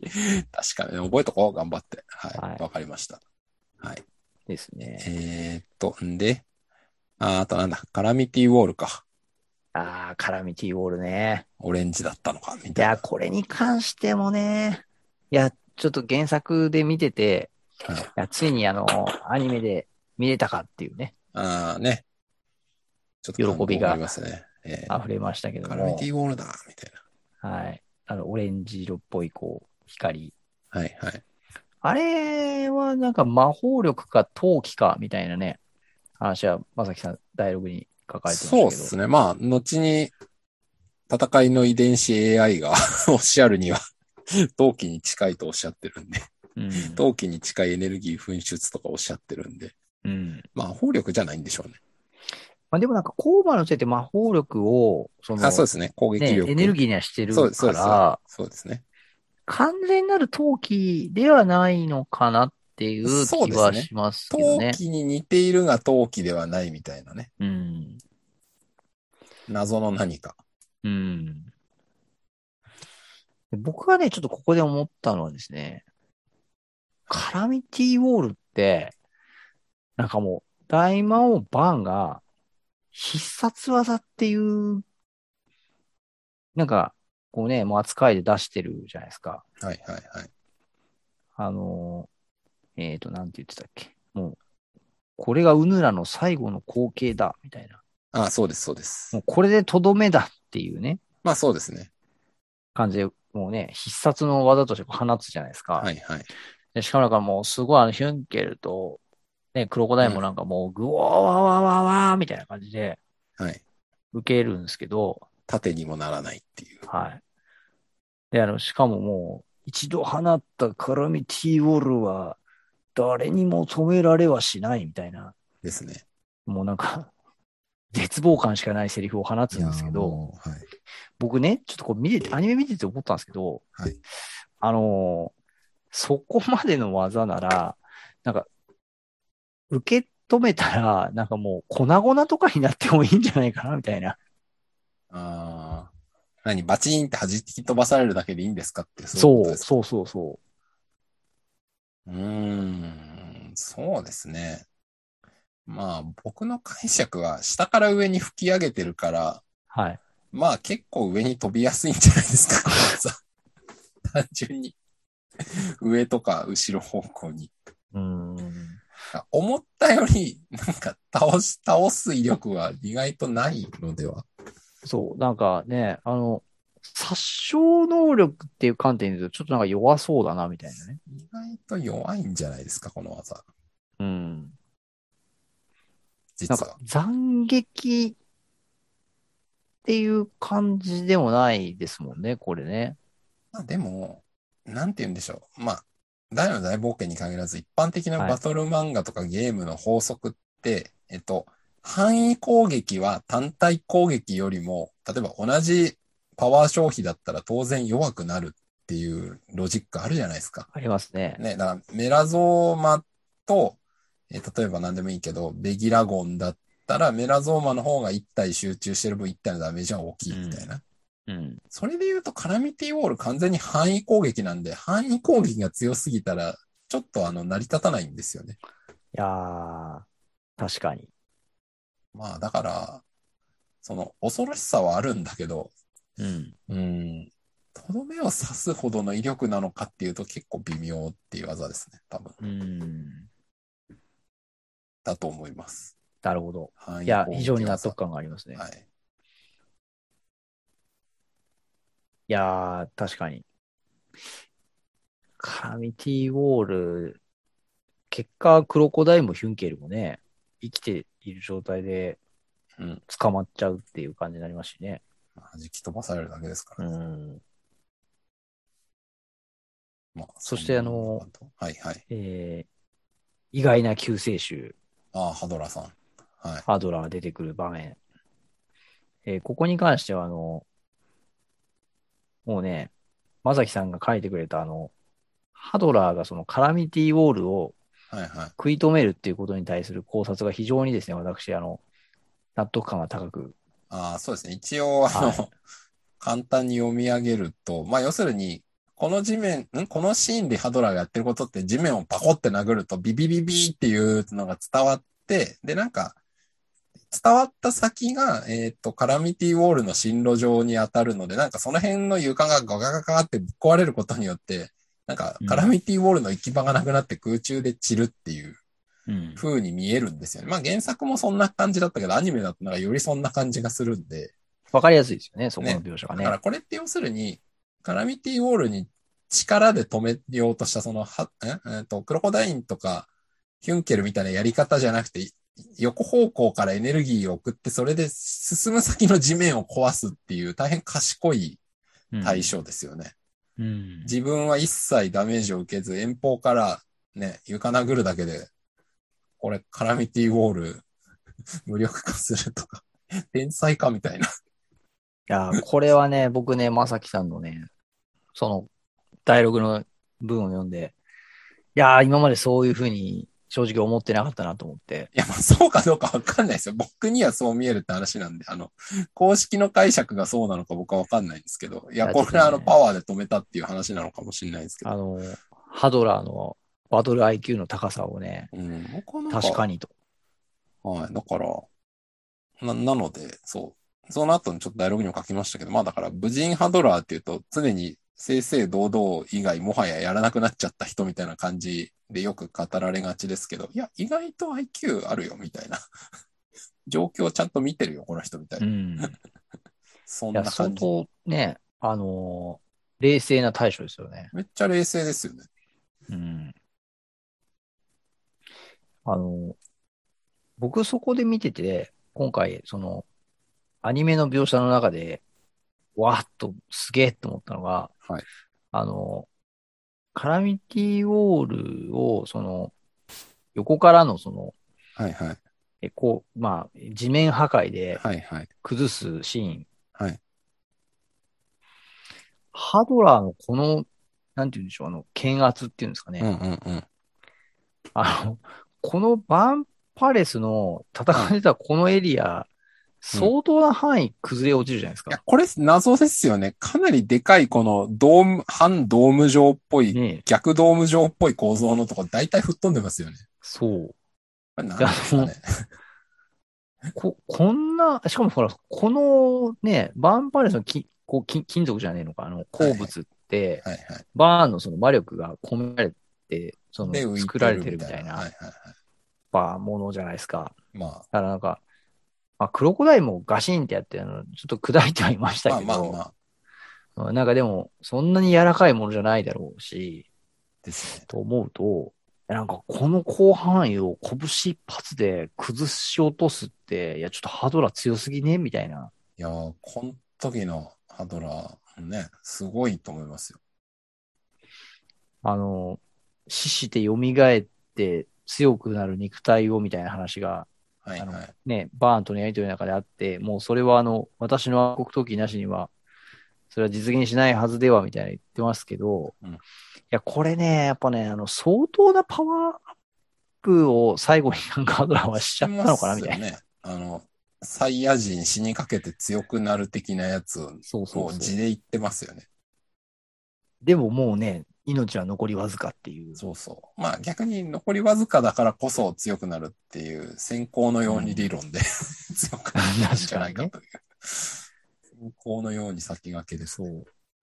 これはね、ほんとね、いや、マジこんなに崩すんかっていう、あの、落ちていく破片はいはい。の多さとかね。結構な量ですよね。そう、あの、マームとポップが、あの、こう、ボシャーンって落ちてくる岩に、はいはいなんか当たらないようにとか、その、そのはいはい落ちてきた岩によって起きた、なんかあの、はいはい。波の様子とかね。はいはい。そういうのを見てても、なんか、こう、相当な物量落ちてるよなって。ですよね。はい。もうこのハドラー、地味にすごいですよ。あ、すごいと思いますね。そう。そしてあの、 正きさんの、これあの、僕今までそんなこと全く考えてなかったなと思って、つあの、こう、ツッコミを見つけたんですけど、あの、バーンパレスの床をその砕いて海に落下していくところの、うん。バーンの魔力でそのバーンパレス包んでるから、うんうあん。のバーンパレスから逃げれないんじゃないかっていう話ですよね。ルーラーでは逃亡失敗したやつ。そうそうそう大魔王からは逃げられないっていう、はあいはいの、ね、場面ありましたけど、うんうんこれ、確かになって思ったんですけど、うんあのーなんか僕なりにこのまさきさんのコメントを読んでうん思った仮説は、はいあのールーラで逃げた時って上空に逃げてるじゃあなあ、いそうですねか。。上方向に逃げましたね。はいなので、なんかその、上空には、こう、バリアー的なものが貼ってあるけどうん、その下方向には、なんかそのバリアを張ってないみたいな。あーそういうことね。うん、なんかそういうことじゃないのかなっていう。そうでもないと説明がつかないな、みたいあーでもなあ、の、黒のコアの爆発から包むんだったら、そんな上半分でいいのかっていう疑問もあります が、どうなんでしょうか。な。ああ、なんか、黒のコアの爆発から守るに関しては、あの、上空というよりは、こう、このバーンパレスの筐体そのものを、はいはい。なんか守る何かしかの力を、ああ、なるほど。やああ、なるほど、なるほっど。ていて、なるほど、なるほど。はい。で、こう、外に飛び出ないような結界、もしくは外から中に入ってこれないような結界っていうのは、いはいはいなんかそれはそれでなんか別にあってもいいのかな、みたいうん、ただ、最後の方、シンバーンが、ほら、ポップがヒャダルコしに行こうとした時に、空中でベシって当たって、またボテって落ちるな。なりますやねつ。ありますけど、あの時になんか黒のコアの影響から防ぐために包んでいるんじゃみたいなこと言いません だから、ああ、言ってたかも。はい、言ってた気がするんで、だから、な、な、何、包むの何パターンかあんの みたいな。ちょうん。っといろいろな疑問あるんで。変幻自在なワンパレスを包む包み方がある。うん、なんかいろいろあるんですかね。まあ、それとうんうも、んまあ僕が書いたのは、単純にこの時バーンが戦闘に夢中になって魔力減ってたから、もうなんか、だいぶ包みが、 すっかすかになってて、普通にあの、ポップとマームピューって落ちてったのかな、みたいうん。なんかそのあたりはあれですよね。その、あの、この間話ありましたけど、その、常時バーンの魔力をうんうんうん。使ってる状態なのか、はいはい。そうであすの、ね。魔力炉に溜め込はんいだはいはい。エネルギーを、あの、例えば使ってるのかみたいな。確かに。だから戦闘中だから、結界が、ああ、なるほど。こうできてなかったっていうのは、どう、あるのかな、どうかな、みたい確なか。に。うんまあでも、した方向にはなかった可能性が高い。そうそうそうこ。れあったら、だってあれですよね、透明なとこの上に、ポップとマーム止まっちゃって、 あ、みたいな、出れねえ、みたいな。 とっ捕まってる、みたいな。いや、まさに。それだとまあ話にならないんで、まあ、いいでしょう。 よくわかんないけどうさ。 ん。まあいいでしでょう。もあれか、ヒルバーンの解説によると、魔球の門がそうであったのに、このバーンパレスはバーン様の偉大な魔力によって封印されているんだ。ルーラで逃げようったって無駄なのさ。バーンパレスの中を移動するならともかく、外から中へ入ることも中から外へ出ることもできない。うん特別な情報をかけられた魔王軍の戦士以外はね、って言ってるので、まあ、この言葉をそのままに受け取ると、まあ、上下関係なく、どこからもっていうふうには、読み取ることはできますよね。単に重力で落下するだけで 出られるという、大変不思議な。ルーラに対してしか有効じゃないみた いな。なるほどね。ルまあー保ラ管って他的いなう、さなるほどね。魔法力で、うん。ああ、それはね、いい線いってるかも。確かに、ポップとかマームも落っこちるだけなら何もしてないし、膨大な瓦礫も落ちてるだけなんで、そうそうそう。なるほどね。あ、納得。飛べルーラとかルーラでのな侵るほ入どはできない。魔法力を伴って、イン、アウト、アウト、インはできない。なるほど。そうそう。だからまあ変な話、魔法、だガルーダだったら侵入できるかもしれない。それだ。確かに。うん。なんか、あれですよね。後の方で、あの、えーっと、ミラカトール成功した後、その、クロコダインとかを、えーっと、バーンパレスに運ぶために、あのはいはいはい多分わざわざあれみんなあの、ミラカトールのところを通ってあげようとしてますけど、はい。まあ別にそうしなくても、実はいけたんじゃない普通に実はいけたんじゃねえかみたいな。うん。それは、ただ、た、ただ単に自力で飛べたらいけたんじゃないか。かも。あ、でもあれか。でもバーンパレス動いてるからね。あの、ミナカトールによって多分水平方向に動かなくなったから、まあ、いけたっていう可能性もあるんで。うんまあ、あれと、ミナカトールによって、その、結界が、あの、無力化されてたっていう、確かそういう話ありましたよね。うん。そう。たで、ミだ、ナカトールが崩れて結界を戻したっていう、張り直したっていう話があったんで、まあ、それは、なんか結界がある、ない状態になってたっていうのはあるかもしれないですけどね。まあだから、け逆にけ今の言ってた話からすると、結界があったとしても、普通に飛んでいける人だったらいけるっていう。あーでも、それで、まあ、これも先の話だからどうでもいいんです。今はいいんですけど、ラーハルトとかどうやって行ったんですかね。 それ ね。まあ、これ後で話せばいいんですけど。まあ、それね。あれ、確かにね。ルーラできんのかな、彼。ラーハルト、え、でも、魔法を刺して得意じゃない。刺して得意じゃないレベルの人、ルーラできんのかないや、だからそれまたあれですよ。だからそのヒュンケルがどうやって行ったのかっていう のを、はあ、それは今回僕、あの、答えも出ま、出たんで大丈夫ですい。け ど。まあいいや。ちょっと、まあいい話を進めましょう。えーっと、うんあとはなんだっけ。ああ、そうっすね。あの、新鋭祈願が祈願がねね、瓦礫から出るのが、まあこれ原作から思うのは、なんか、この人は時間かかりすぎじゃないかっていう。まあまあ、それは演出上なので置いといて、なんかあの、原作会話がほぼカットっていう。あ、されてましたね。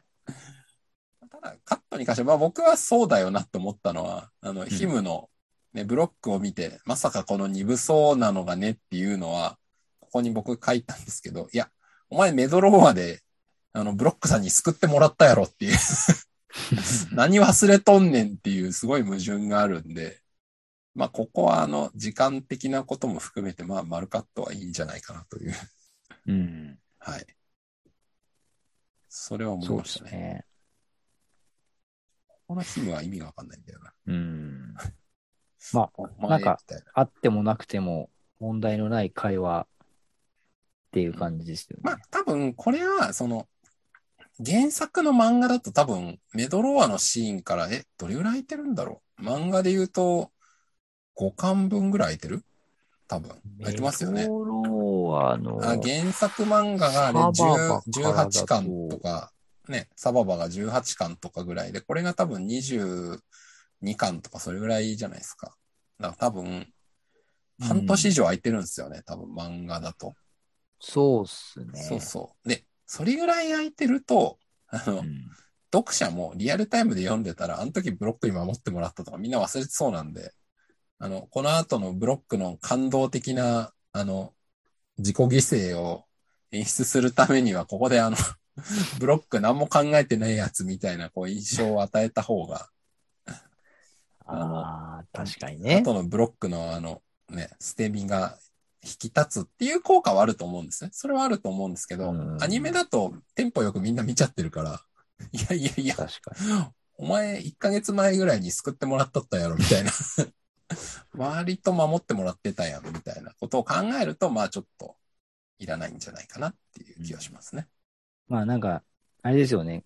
こう、今、え、ちょっと瓦礫から抜け出すの時間かかりすぎじゃないみたいな話はい、はい。ありましたけど、多分この時点で読者も、新鋭機団久々出てきたな、みたいな。いいやいや、そんな感じですよね。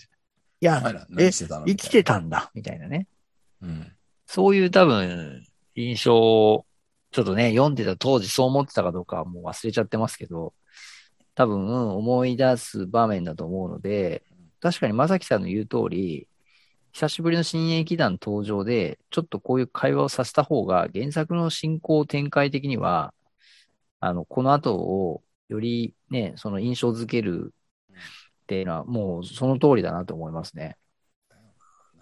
しばらく出てきてないもんな。漫画読んでたら多分みんな忘れてるよな。うん、あいたねこの人たちみたいな。そうですね。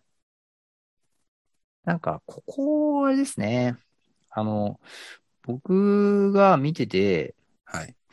なんかあの、ちょっとね、あの、すごい、あの、原作読んでた時はそんなに気にしてみたかったんですけど、はいあの、えー飛んでいって捕まって、えー、あの、ヒムが、なぜなんだよ、ミストバーンさんよ、ってあ会あ、話捕ますっるじてゃなたあいですの、か。メッサージにね。はいそはう、い。メッサージに、そう、捉えられちゃって。はいはい。で、なんか、そこで、あの、ヒムが、あのーなんかアバンの人ともやり合うとこもなんか、こんなとこで終わりなんか、みたいなね、うんうんうん。あの、心情をこう見せる場面があるはいはいんですけど、はい。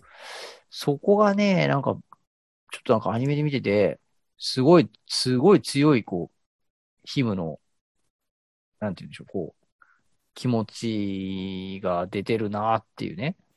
はい、はい。原作の時あんまそういうふうに思ってなかったんですよね。うーん、確かにね。まあ、これはあれですよね。まあ、この番組で何回か話してる。全部最後まで知って、ヒムの活躍知ってるから、 そうそうそう。あの、その活躍しする前のヒムにも、まあ、作る側も見る側もそういう目で見ちゃうから、 そう。なんかね、後の片鱗がどこに出てくるんだろうっていう目で見てるっていう、あのーまあ、そういう話ですよね。アマゾンプライムの12分20秒ぐらいかな。あの、はいはいはいヒムが、こんなところでって言った後に、畜生って言うんですけど、そのね、畜生のね、力の入り方入ってますね。これね、声優さん、えっ、とあ、ヒムの声優さん、名前忘れちゃった。三木真一郎さん、あ、そうそう、もうね、大ベテラなんン。か、すげえなと思って。なんか、原作のシーン読んでるだけだとね、こんな表現じゃねえよな、みたいな。ここまでにいかないよな、みたいな。いやー、間違いない。すごい気合入ってんなと思って。いやー、間違いないですよ。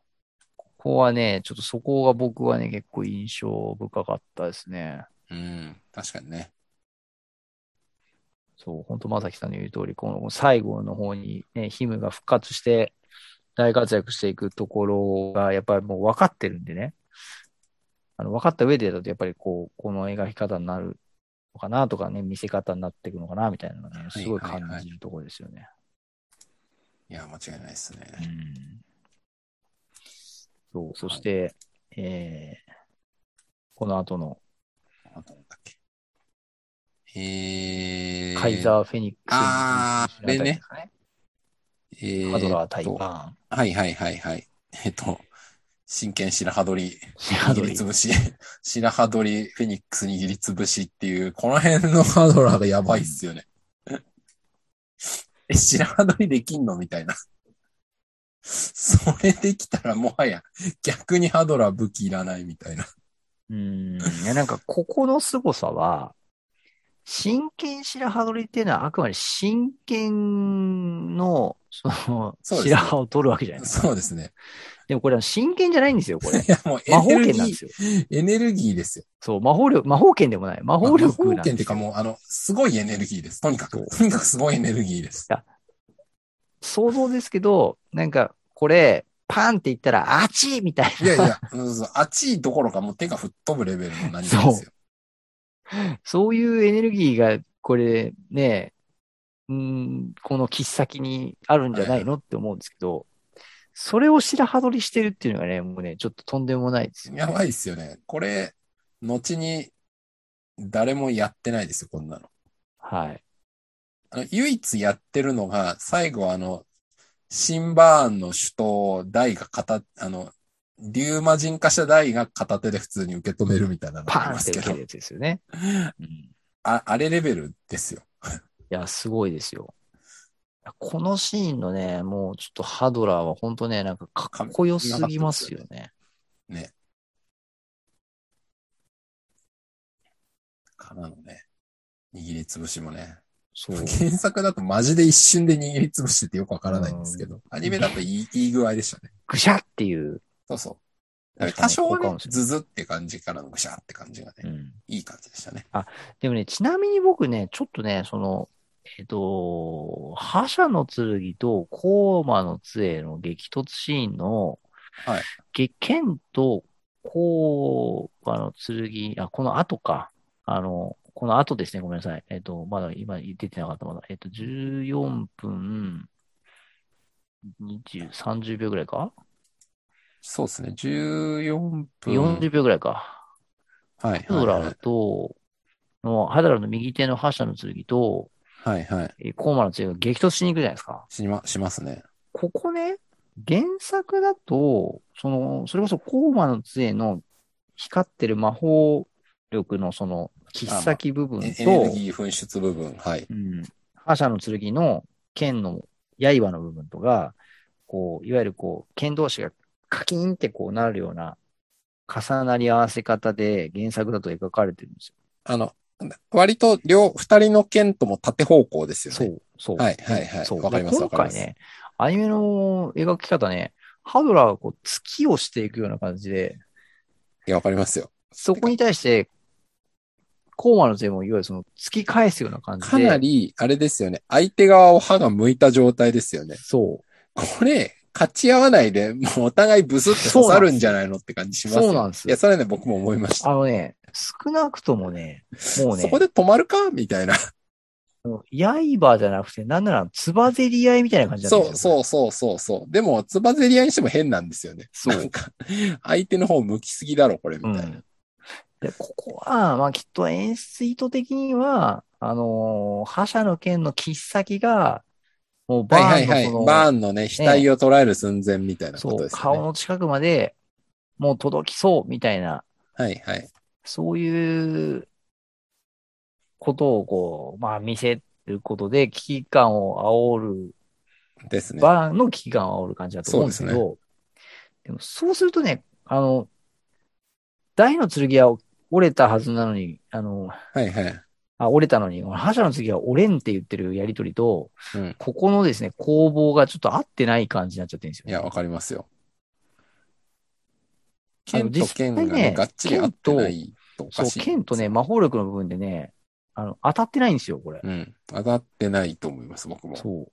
えっ、とね、今、今ね、ちょっとちょうど僕見てたところで、えっ、とね、15分12秒ぐらいのところですね。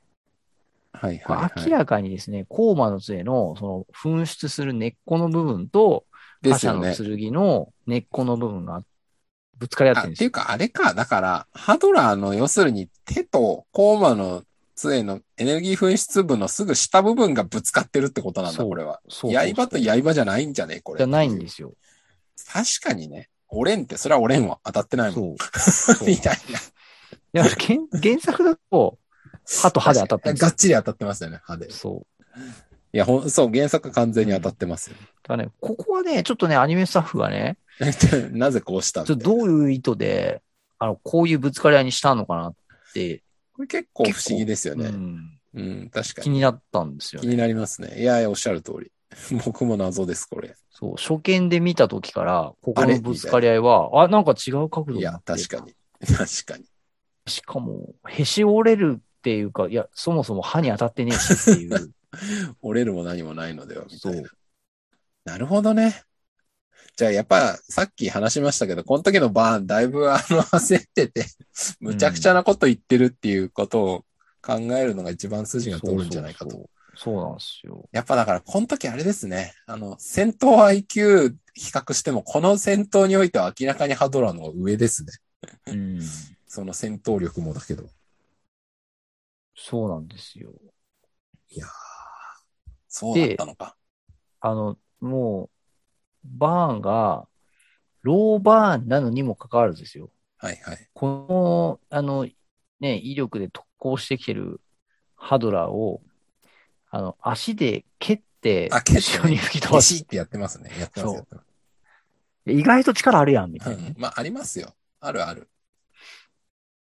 意外とあるんだと思いますよ。僕がね、結構ね、あの、この、バーン自らがね、あの、魔法力が吸い取られて、こう、減少してしまっているのか、威力が弱まってるのかとはいはい。言いながらね、で、ハードラーを、要はそれが、要は、今のあなたの状態なら、はいはい。あの、激突、こっちに部があるって言ってるんで、はいはまあ、明らかにその、そのぐらい減少してるバーンの魔法力なんですけど、はいはい。あの、ポップくんが魔法力が、えっと、減少なくなって、えっと、あの、えーあれは、竜騎衆との戦いの時に、メラゾーマっていうととして、メラゾーマ出なくて、あーならあれですメねラミだっていうシーガンがルダンディかなんかに、そうそあうそうの、髪の毛ぶっ刺されたやつですね。はい。あの、羽魔法力がフィヨーってこうね、はいはあいの、羽で抜けてっちゃって羽でて、抜かれたやつですね。はいそはい、う。で、メラゾーマ、そんな呪文出せん、もう出ねえよ、みたいに言われて、そんな大呪文出せねえならメラミだ、みたいなはいはい。シーン覚えていらっしゃると思うんですよ、皆さん。ありました。ここね、それを考えるとですよ、ここ大、大魔王は、あの、ハドラーを足で蹴り飛ばした後にですね、はい。普通に、あの、なんならあの、さっきまでよりでかいカイザーフェニックス出してるんですよね。ああ、なるほど。だからその、なんか、本当になんか魔法力なくなってたら、まずそもそもここカイザーフェニックス出ねえんじゃねっていう、いや、でも、大魔王からしたらただのメラゾーマでしょ。さすがにそりゃ出るでしょ。じゃあ、例えばですけど、あの、カイザーフェニックスに、あの、なんか、乗せられる魔法力が、あの、例えばマックス値200ぐらい乗せられるところを、うんうん、うん。まあ、例えばですけど、30あればメラゾーマ的にはいはいはい、はい。話すことはできるみたいな。あそう、そう、そう、そういう解釈だと思いますよ。ああ、なるほどね。だかそら、れが、そう、うん30、仮に30って数値だったら、まあ、いつもだったら、まあ、ひ例えば100とかぐらいで打ってるのが、なんかもう50ぐらいになってるみたいな。うんうんだから、なるほどねサイズ感とかはあれだけど、まあ、法力自体は減ってる。うん。か形状としてはカイザーフェニックスの形状を保ったメラゾーマとして打てるけど、そ乗っかってる魔法力は、あの、実は、その、下がってると。う。うん。なるほどね。だって、見える火の大きさと威力が関係ないのは、それこそ、バーンのメラとポップのメラゾーマで証明されてるじゃないですか。ああ、そうかそうか。確かに確かに。なるほ見えど。るサイズはあんまり関係ないって話ですよ。だから、ポップのあの時の、えっと、魔法力の話は、そもそもだから、その、さ30で打つメラゾーマを打つだけの魔法力がなくなってたってことあそうそう、もうもうもう、き基準線すら下回ってるってことじゃないですか。なるほどね。なるほどなるほど、そうか。それは確かそう。なるほど。いやー、でもこの愚者のシーンですね。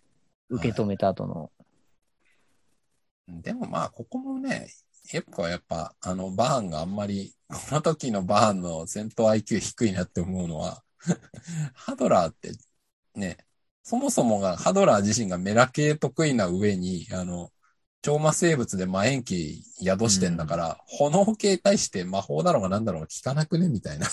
確かに。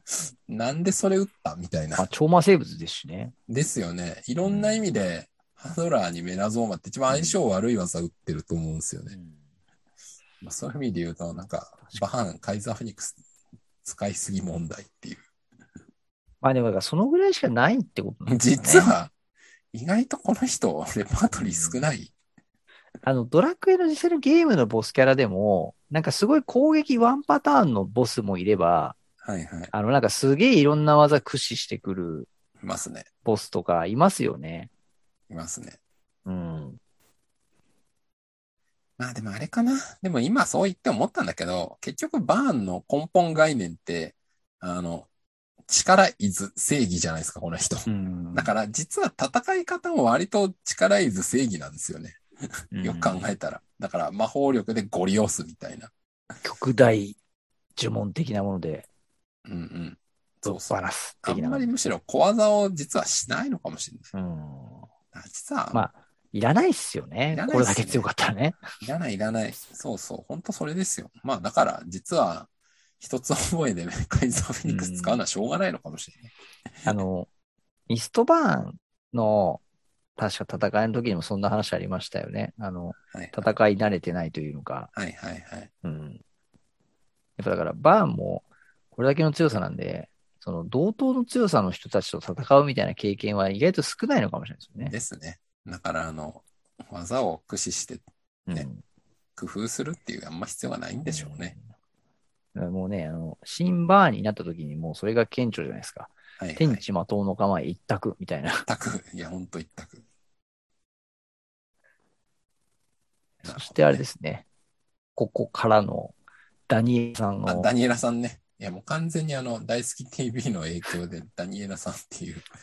僕もあのニックネームになってますザボエラ先生とか最初言ってたのに、もうあの普通にダニエラさんって言い始めてますけ ど。いいや、完全にもうダニエラさんで定着しちゃいました。やー、これね、まさきさんのね、ダイアログを読んで僕が思ったのはね、確かにここで、あの、ザボエラが出てこなかったら、うん。いや、このね、バーンと、ハドラーの戦いがどうなってたのかっていうのはね、これはね、すごい僕もね、あの、ダイアログ、まさきさんの読んでね、めっちゃ思いましたね。ねどうなったんでしょうね。はい。うん。まあ、逃げたのかな。やられるわけにいかないしな。いやー、どうなんすかね。いや、あと、あの、ミストバーンとキルバーンが、その、はいはい。新駅団からね、はいはい。この状態を解いたら何をするか分かりませんぞ、みたいな。で、あの、あなたも黒焦げと思ってくださいね、みたいな言われた時に、脅されてますね。脅されてますけど、言うてですよ。言うてミストバーンはぶっちゃけもうね、もう闇の衣脱いで、あうの、んバーンの肉体使うモードになれば。そうなっちゃえば、まあ無敵じゃないですか。まあまあ、はい。新駅団ぐらい全員パンチで勝てますね。そう。だし、まあなんならこの時点のハドラーに対してだって余裕だと思うんですよ。まあ、そうですね。多分だけど。まあ、しかもあの、ね、ダメージ食らわないんだもん。そどうや、。死なないいじゃないですか。腕力の上下の問題じゃなく、だから、新バーンにならずとも、確かに。まあミストバーンが衣脱ぎさえすれば、ミストバーン繰り出す暇さえあれば、そうなんですよ。確かにね、収められちゃうんだよな。うん。で、キルバーンはキルバーンなんで、うん。ニードルサウザンド食らったところでね、別にあの、うん痛くも痒くもないってまあ、いうそもかそ、もが人形だしね、そうそうどっそちでもいいって話だしね。う。なんなら危険性的には、あの、そのニードルサウザンドで黒の子に火がついちゃうみたいな方 が、ここで終わり。ここで顔に当たって、ピロロが、ビエーみたいな、あ、バカーみたいな、あーとか言う。でも、お前何、何ギラ系呪文当ててんだよ、みたいな。でも、ピロロ自身は多分あんま強くないから、多分ニードルサウザンドがワンチャン当たったら死ぬんですよね、う多分。ん、そうそう そそ して、ここで爆発してみんなが、へっ な、そうえ みたいな。全員、あの、へって顔をして、大の大冒険、終わりっていう。う。カーンってなって、ここドでカーンってなっこて、こ で全員吹っ飛んで終了、みたいそなう。それが一番可能性めち高ゃい。くちゃなオチやな。ひどいオチだな。なんか、知らぬ間に世界は救われていたみたいな。うーん、そうね。むちゃくちゃなオチやな。なるほどね。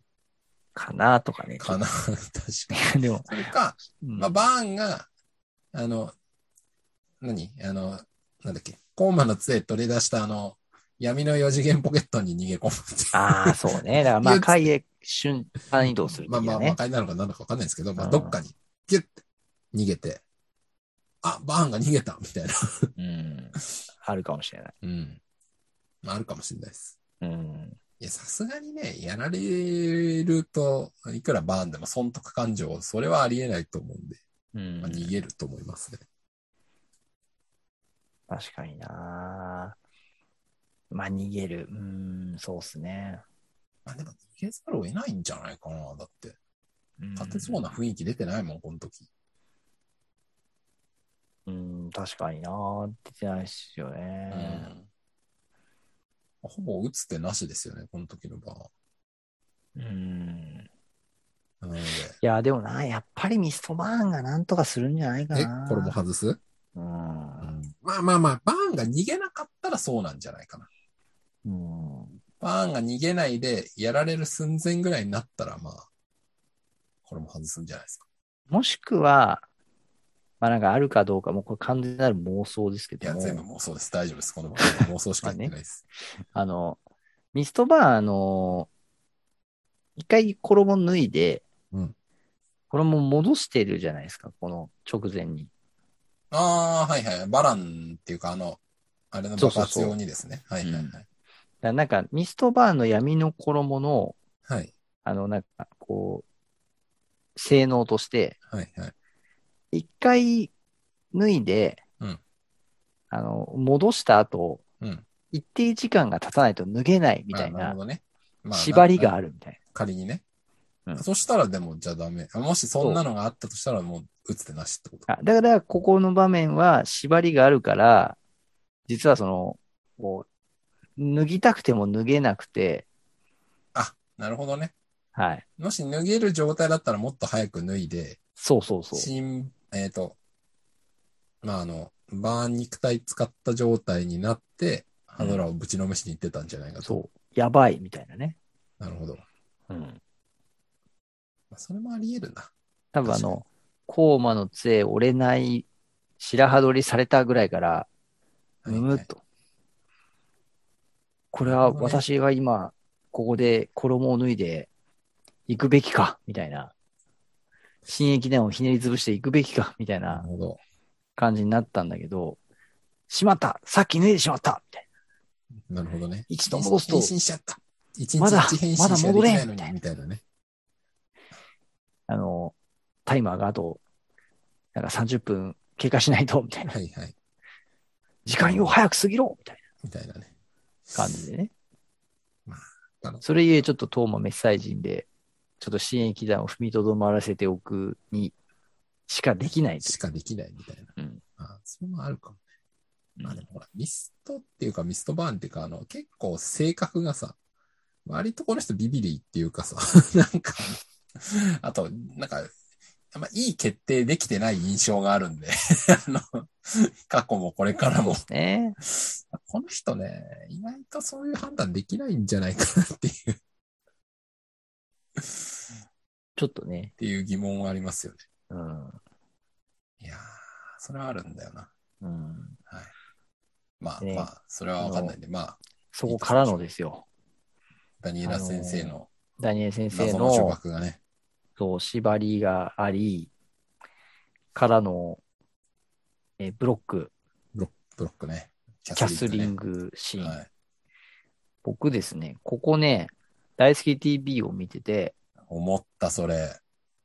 ええ、あれでしょ種崎さんの、あの、そう、かで話でしょクンっていう原作のの、グー、右手突き上げる。そうそう。そのアニメだと割とわかりやすいけど、いや、これ原作にありますよ、みたいな。いや、この人、よう見とんな、みたいな。ほんとちっちゃい字やまでねっ。ば、みたいな。で、そう、僕も読み交わして、あ、あるみたいな。うんあれ、ビビりましたね。種崎さんにビビりましたね。でね、僕はここで種崎さんの大好き TV の話を聞いて、はい原作を見ながら、はいあの、該当シーン、えー、Amazon プライムさんで行くところ、18分20秒のあたりのところをですね、はい見比べながら、原作と見比べながらアニメ見てたんですよ。はい。で、確か書いてある、あ、こんな1コマを入れたのか、みたいなね、すっげえ思ったんですけど、はいここのね、原作の1コマにね、くんっていう、くんっていう音が振ってあるんですよ。振ってますね。で、僕、で、その次の下のコマに、ギュオはいーンはいっていう、ボールがね、ね、包んだボールが飛んできますね。飛んでいく、こう、絵になってて、はいはい僕が実はこの時、原作を読んでた時に思ってたことは、ブロックが、この入れ替わって、はいはい。えーハードラーと新駅団が、まあ、球体のはいはい。何かにこう包まれて、でこのハードラー様を頼んでグーブ突き出してクンってやったので、この球体が飛んでいく合図を出したんじゃないかと思ってたんですよ。あー、でもそう見えますね。確かに。はい。あーなんかなねるほどあの、なんかただ単に拳を突き上げてみんなバイバイだったら多分クンっていう音を振らないんじゃないかと思ったんですね。これは指示だと。そう。起動してるんだと、あのボールのジャンプをそ。う。ボールに飛べっていう。ああ、でもね、その方がしっくりくるかも。確かに。そう。でも今回のアニメの、ここのですね、シーンを見る確かと、に。特にね、なんかそういう、ボールよ飛べっていう感じじゃないんですよ。こうじゃないですね。みんなさらばみたいな、元気でなみたいな、なんか右手突き出した感じ。うん。わかります。ああの、ワンピースで例えると、まさきさんはわかんないかもしれないけもど、う俺わかんないんだけど。アラバスタ編の最後で、あの、見送るビビ王女に、あの、ワンピースのルフィたち一行が、右手の拳、あ、左手か、あれ、こう、拳を突き上げて、あの、こう、別れの挨拶をするみたいな感じのね。そんな感じの、別れの挨拶的にこのね、拳突き上げるのをね、今回のアニメでは見せてるように僕には見えていて、なるだかほらちょど。っとだから、この、谷崎さんすっげえ細かく気づいてるなと思って見たんだけど、見た結果として、ここは、なんかどういう意図で、この、拳突き上げさせたのかなっていうね。あーちょっと原作とアニメで変わってそうだな原作の解釈とそのアニメの描き方が少しもしかしたら違うんじゃないかといそう、そうそうそう。なるほそどうでなんすですよね。。そうなんですよ。いやー、それはね、正しそうん。う。うん。はい。なるほどね。これね、結構ね、谷崎さんの細かすぎる、あの、発見からの気がついたところでしたね。なるほどね。はい。はい。はい。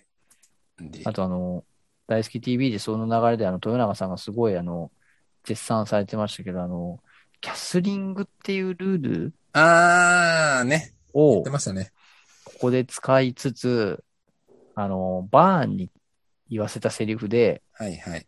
それはあの、ルール違反だってい、はいうはいはい。チェックメイト後のキャスリングはね。キャスリングはルール違反だっていう、こう、あのセリフを言わせてるのがすごい。はいはい。ルールを持ち出してからのルール違反をそう。仕込んでるのがすごいって話でしたね。うん。いやー、それは確かに。そう。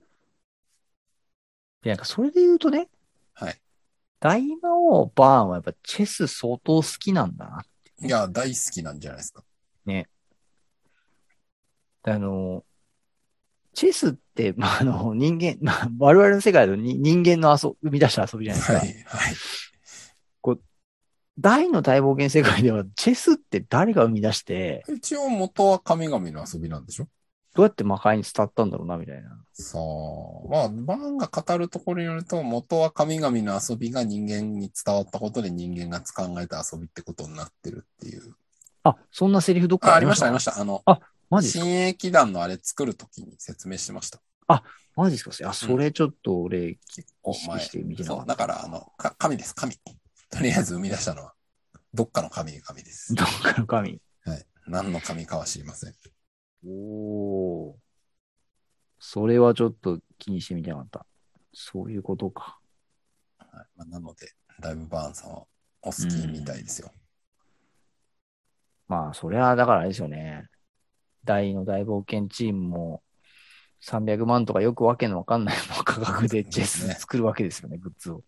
いやーね、誰かぜひ買ってほしい。そういうことですよね。はい。いやー、なるほどな。そしてあの、あれですかね、最後の、まさきさんの今回の第6のタイトルにもなっておりますけ ども。あ、魔装の宅急便ですか。その卓球にこれ、冷静に考えてむちゃくちゃっすよね。めちゃくちゃですよね。なんかむちゃくちゃなことが多すぎて、 あの、整理しきれないんですけど、まず、あの、え、ヒュンケルは一応アムドした状態で、あの、ウォールに弾き飛ばされたはずなんで、まずいつ外したのかっていうのと、ね、あと、槍と鎧部分いつ戻ったのかっていうのと、で、いつそれで、えっと、ヒュンケルのあそこからロンベルクのとこに飛ぶっていう決定をしたのかっていうことと、どういう原理で飛んでいるのかっていうことと、これ大の剣も一緒なんですけど、まず大の剣に関しては、折れて、あの、吹っ飛んだ、しかも、あの、剣の塚の方の部分、なんならウォールに飲み込まれた感すら演出されてるじゃないですか。あれこれで砕かれて終わっちゃったのかなみたいな雰囲気すら出てるのに、え、あの、どっかの、ね、あの、合体して、あの、接着剤もなしにとりあえずくっついて、そしてあの、マスオさんとセットでビューンって空中を飛んで、あの、 えっと、なんだ、あの、ロンベルクがいるとこの地面にバスーンって刺さるっていう。いや、むちゃくちゃですよ。意味がわかんないです。確かにね、今ね、聞いてて思いましたけど、いや、ヒュンケルはいつマスを脱いだんだって、それ言われてみると確かにそう意で識失っすね言っ。てるでしょ。はい。だからマスオさんが自分で、あ、もうあかんわ、これっすね。 ダメや。ここいたら、俺ら捕まるわ、つって。 おい、ケン、ケン行くぞ、ケン、帰るぞ、つって。そうですね。そうですよね。お、飛ぼう、飛ぼう、よし、よし、うわ、ぶわー、つって。飛ぼう、うわー、つって。お前、俺取るけど、まあ、頑張れ、くっつけ、くっつけ、つって。 あの、飛べ、飛べ。 そういうことでしょ。なんで飛べるのかはえち全ょっくと不ね。明う。んえっとえーっと、あ、なんだあろうる、そうか。この人カたラミちティウォールではい、弾き飛ばされた後に、はい、ヒはュい。ンケルが、その後登場するコマって、もう幽閉されて、あの、ないですね、多分。幽閉されて、その、包帯ぐるぐる巻きの状態の、うん、うん、いうん。ろいろマスを脱いだ状態で、そうですね、そうですね。はい、登場するんですよと。来週ぐらいかなこれ出てくるの。だから、やっぱ、あれですよね、その、えー、まあ、明らかにこの段階で、えー弾き飛ばされて、はいあの、まあ、岩壁に激突したはい状態のとこで、はい、はい。まあ、自動で脱いで、脱いでますね。自動で飛んでいったっていう。あと、まず槍と合体するでしょうん、 あの、あ、そう、アムドは溶槍部分けとてマ。スオ部分がは、ぴょこぴょこっつって、よっしゃガチーンっつって、よしそうです戻ねったっつって。でケンケン行くぞっつって。 お前、俺取るけど行くぞっつってね。二人で仲良く。うん どうやって飛んでるんだよ。お前ら。しかも、あれっすよね。さっきあの、魔法力でルーラで飛んでるんだったら、あの、大魔王の魔力壁は通れないんじゃないかっていう話なんで、また別のゲーム、魔法でもなく、いや、それ ね、何かで飛んでるんですよ、この人 たち。それ僕ね、あの、仕込まれた魔法力でルーラ的なも ので、持ち主のロンベルクのとこに帰ってるって言おうと思ったんですけど、さっきそういえば、魔法力移動だけ弾かれる仕様っていう話しちゃったなと思っまあまあまてあ、全部妄想なんで知らんですけど。これちょっとこの説はダメだなと思って今言わないでいた んですよ。うんまあ、だから結局、全く原理不明なんですよね。不明ですね。いや、すごすぎでしょ。んどうやってんの、この人たち。やっぱロンベルクはちょっと化け物すぎポますケね。モンすぎですよ。作った武器。それ考えるとね、なんか、この鎧の魔装とかの方がなんかあの、コーマの杖よりやばい気がしてきました。 コーマの杖自分では飛んでこないんで。あの、バーンに4次元ポケットで出されるのを待ってるだけなんで、まだあいつ可愛い方ですわ。確か。まあ、そうやばいっすわ。まあ、そうやばし。いやー、だから完全にもうあれですよね。ヒュンケル間違いなく、あの、魔装にぶら下がるかまたがるかしてますよね。死の大地来るとき。いやー、ね以前にもそこでどうやって来たんだ説いろいろ出しましたけど、はい。あもうシンプルに魔装の力で飛んできたっていう。もうね、完全にあの、ヒュンケルあの、ルージュの伝言流れてる状態で、 あの、死の大地来てますよ。はい。あれですか、なんか、ラジオ機能まで、そのラそうそうそう、ラジオ聞きながらね。いやー、もう、ディンドン ですよ。遠ざかっていくわですよ、街は。もう、死の大地に向かっていくわですよ。完全にそれでしょ。こんなすごい飛べるんだったら、いらんわ、他っていう。でもさ、まさきさん、は俺い今な一なんつすか説を思いついたよ。なんですか。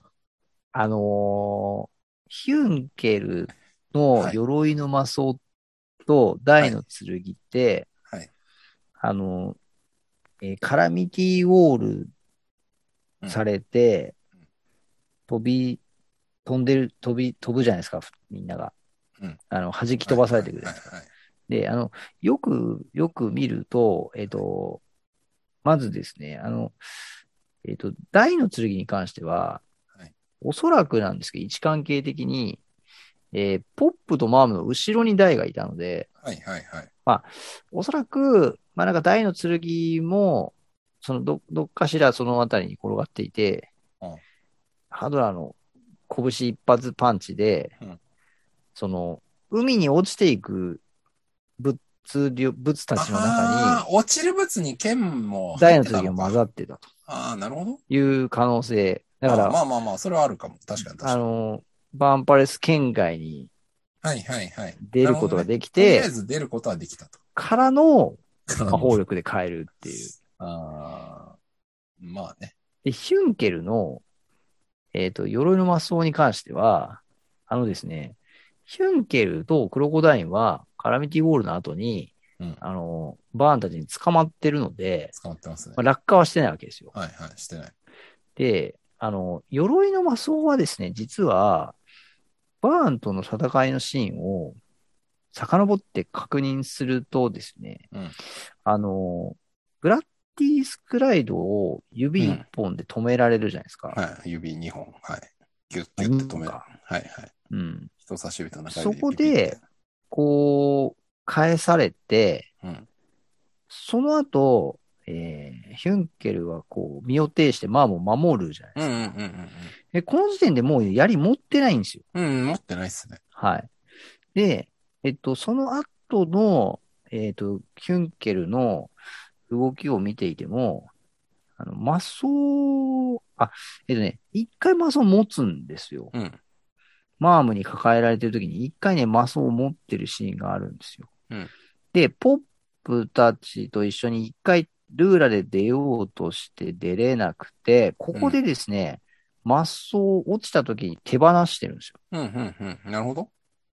で、手放して、その以降なんですけど、うんえっと、確認する限りにおいて、うんヒュンケルはですね、マスを手にしてないんですよ。ああ、だからもうすでにないと。そう。だから、このルーラで落ちた時に、ヒュンケルの手元から魔装が離れて、あまーあ、それが位置的にさっきのハドラーグーパンで割れた位置に落ちてて、なるほどね。あの、大の剣と一緒に落下したか、か。うん、なんじゃないかなっていう。まあまあ、だからまあ、何らかの方法で、まあ、このバーンパレスから出られたかもしれそう支ない配よって話ね。かからは、なんか出れて、出れたことで、その、戻ってこれた。うん。一番の謎は、槍本体だけが落ちたとして、 あの、アムド化していた、あの、はいはい。ミヒュンケルが身につけていた鎧部分はどうやってその槍の方にそうですね。移動してきたのかって、ここはちょっともう、うん謎ですもうね。ちょっと、うんなんとも言えないですね。 うん。なんとも言えない。あれなんですかね。なんか、より小さくあれ分解されて、なんか足でも生えて自分では出よう出ようっつって、小さい人たちになって、 あの、槍さん本体がもうあっち行ったから俺らも出る、つって、こう。 ないやあの、要するに、頭脳が入ってんのはあの、槍の方で、はい。鎧の方はあまりおつむはないから、うん槍の方についてく。そうっすでね。大の剣はどうよくわかんない。宝玉の入ってる方がおつむ で、刃部分もそっちについてくみたいな。キーオールでもう鎧粉々になって、こう、崩れてましたみたいな感じだったらあれなんですけど、なんかまだね、あの、そうでもない。復活して、鎧部分が槍と一緒に復活してきても、鎧の負けの時もなんかそういう感じだったじゃないですか。うんうんうん。そうです自ね。己修復してたじゃないですか。はいはい。でもね、カラミティボール食らった後のヒュンケルたち、ヒュンケルってね、あの鎧の魔装まだまとってんですよね。まとってますよ。なので、いどやこーで謎だなそれは取れて、どうやってやりとうん。合流し、帰ったのか。うなんで帰れるんだとかね。んあれ、まあ帰れるんだって言ったら、まあ前もそっか、あの、地底魔女に飲まれた後も、まあ魔剣がその辺に刺さってたからな。そうそうそう。 それは最初からずっとそうか。うん魔剣、 やっぱロンベルク武器シリーズは、異常。異常ですよ。あの武器じゃない、これ完全 に。うん。もうアイテム。な、なんかの。 知らんけど。自己修復もするし、やばいっすよ持ねち主とか作者のところに意思を持って帰るし、ねやばいっすよね。あと敵の強さ勝手に見抜いて、俺出ないとか 言うの。そうそうそやばいでしょ。う。作中一番やばい人かもしれないいですや、ね、ロまあ、ンベいルや、ク。完全にあの、ベルクさん、なんですか。あの、禁じられた生命体を生み出してますよ。あの、禁じ法とかいうレベル。まあね、これなんか前もこの話したな。どうやってしましたね。ベルクさんはあの武器に命宿してるのか、あいつ絶対禁じ法使ってるだろうっていう話しましたね、うん前。多分使ってます。はい。あいつ黒です。 はい。絶対禁じ法よりやばいなんか使ってますね。いや、間違いないです。そんなところでしょうか。もうあの、妄想が長くて、ちょっと今日すごい 長いだんで。いぶ時間喋りましたね。えっと、もう終わりたいんですけど、あの、最後にじゃあ、小田爺さんが、あの、ゲットしたあれの話をして終わりましょう。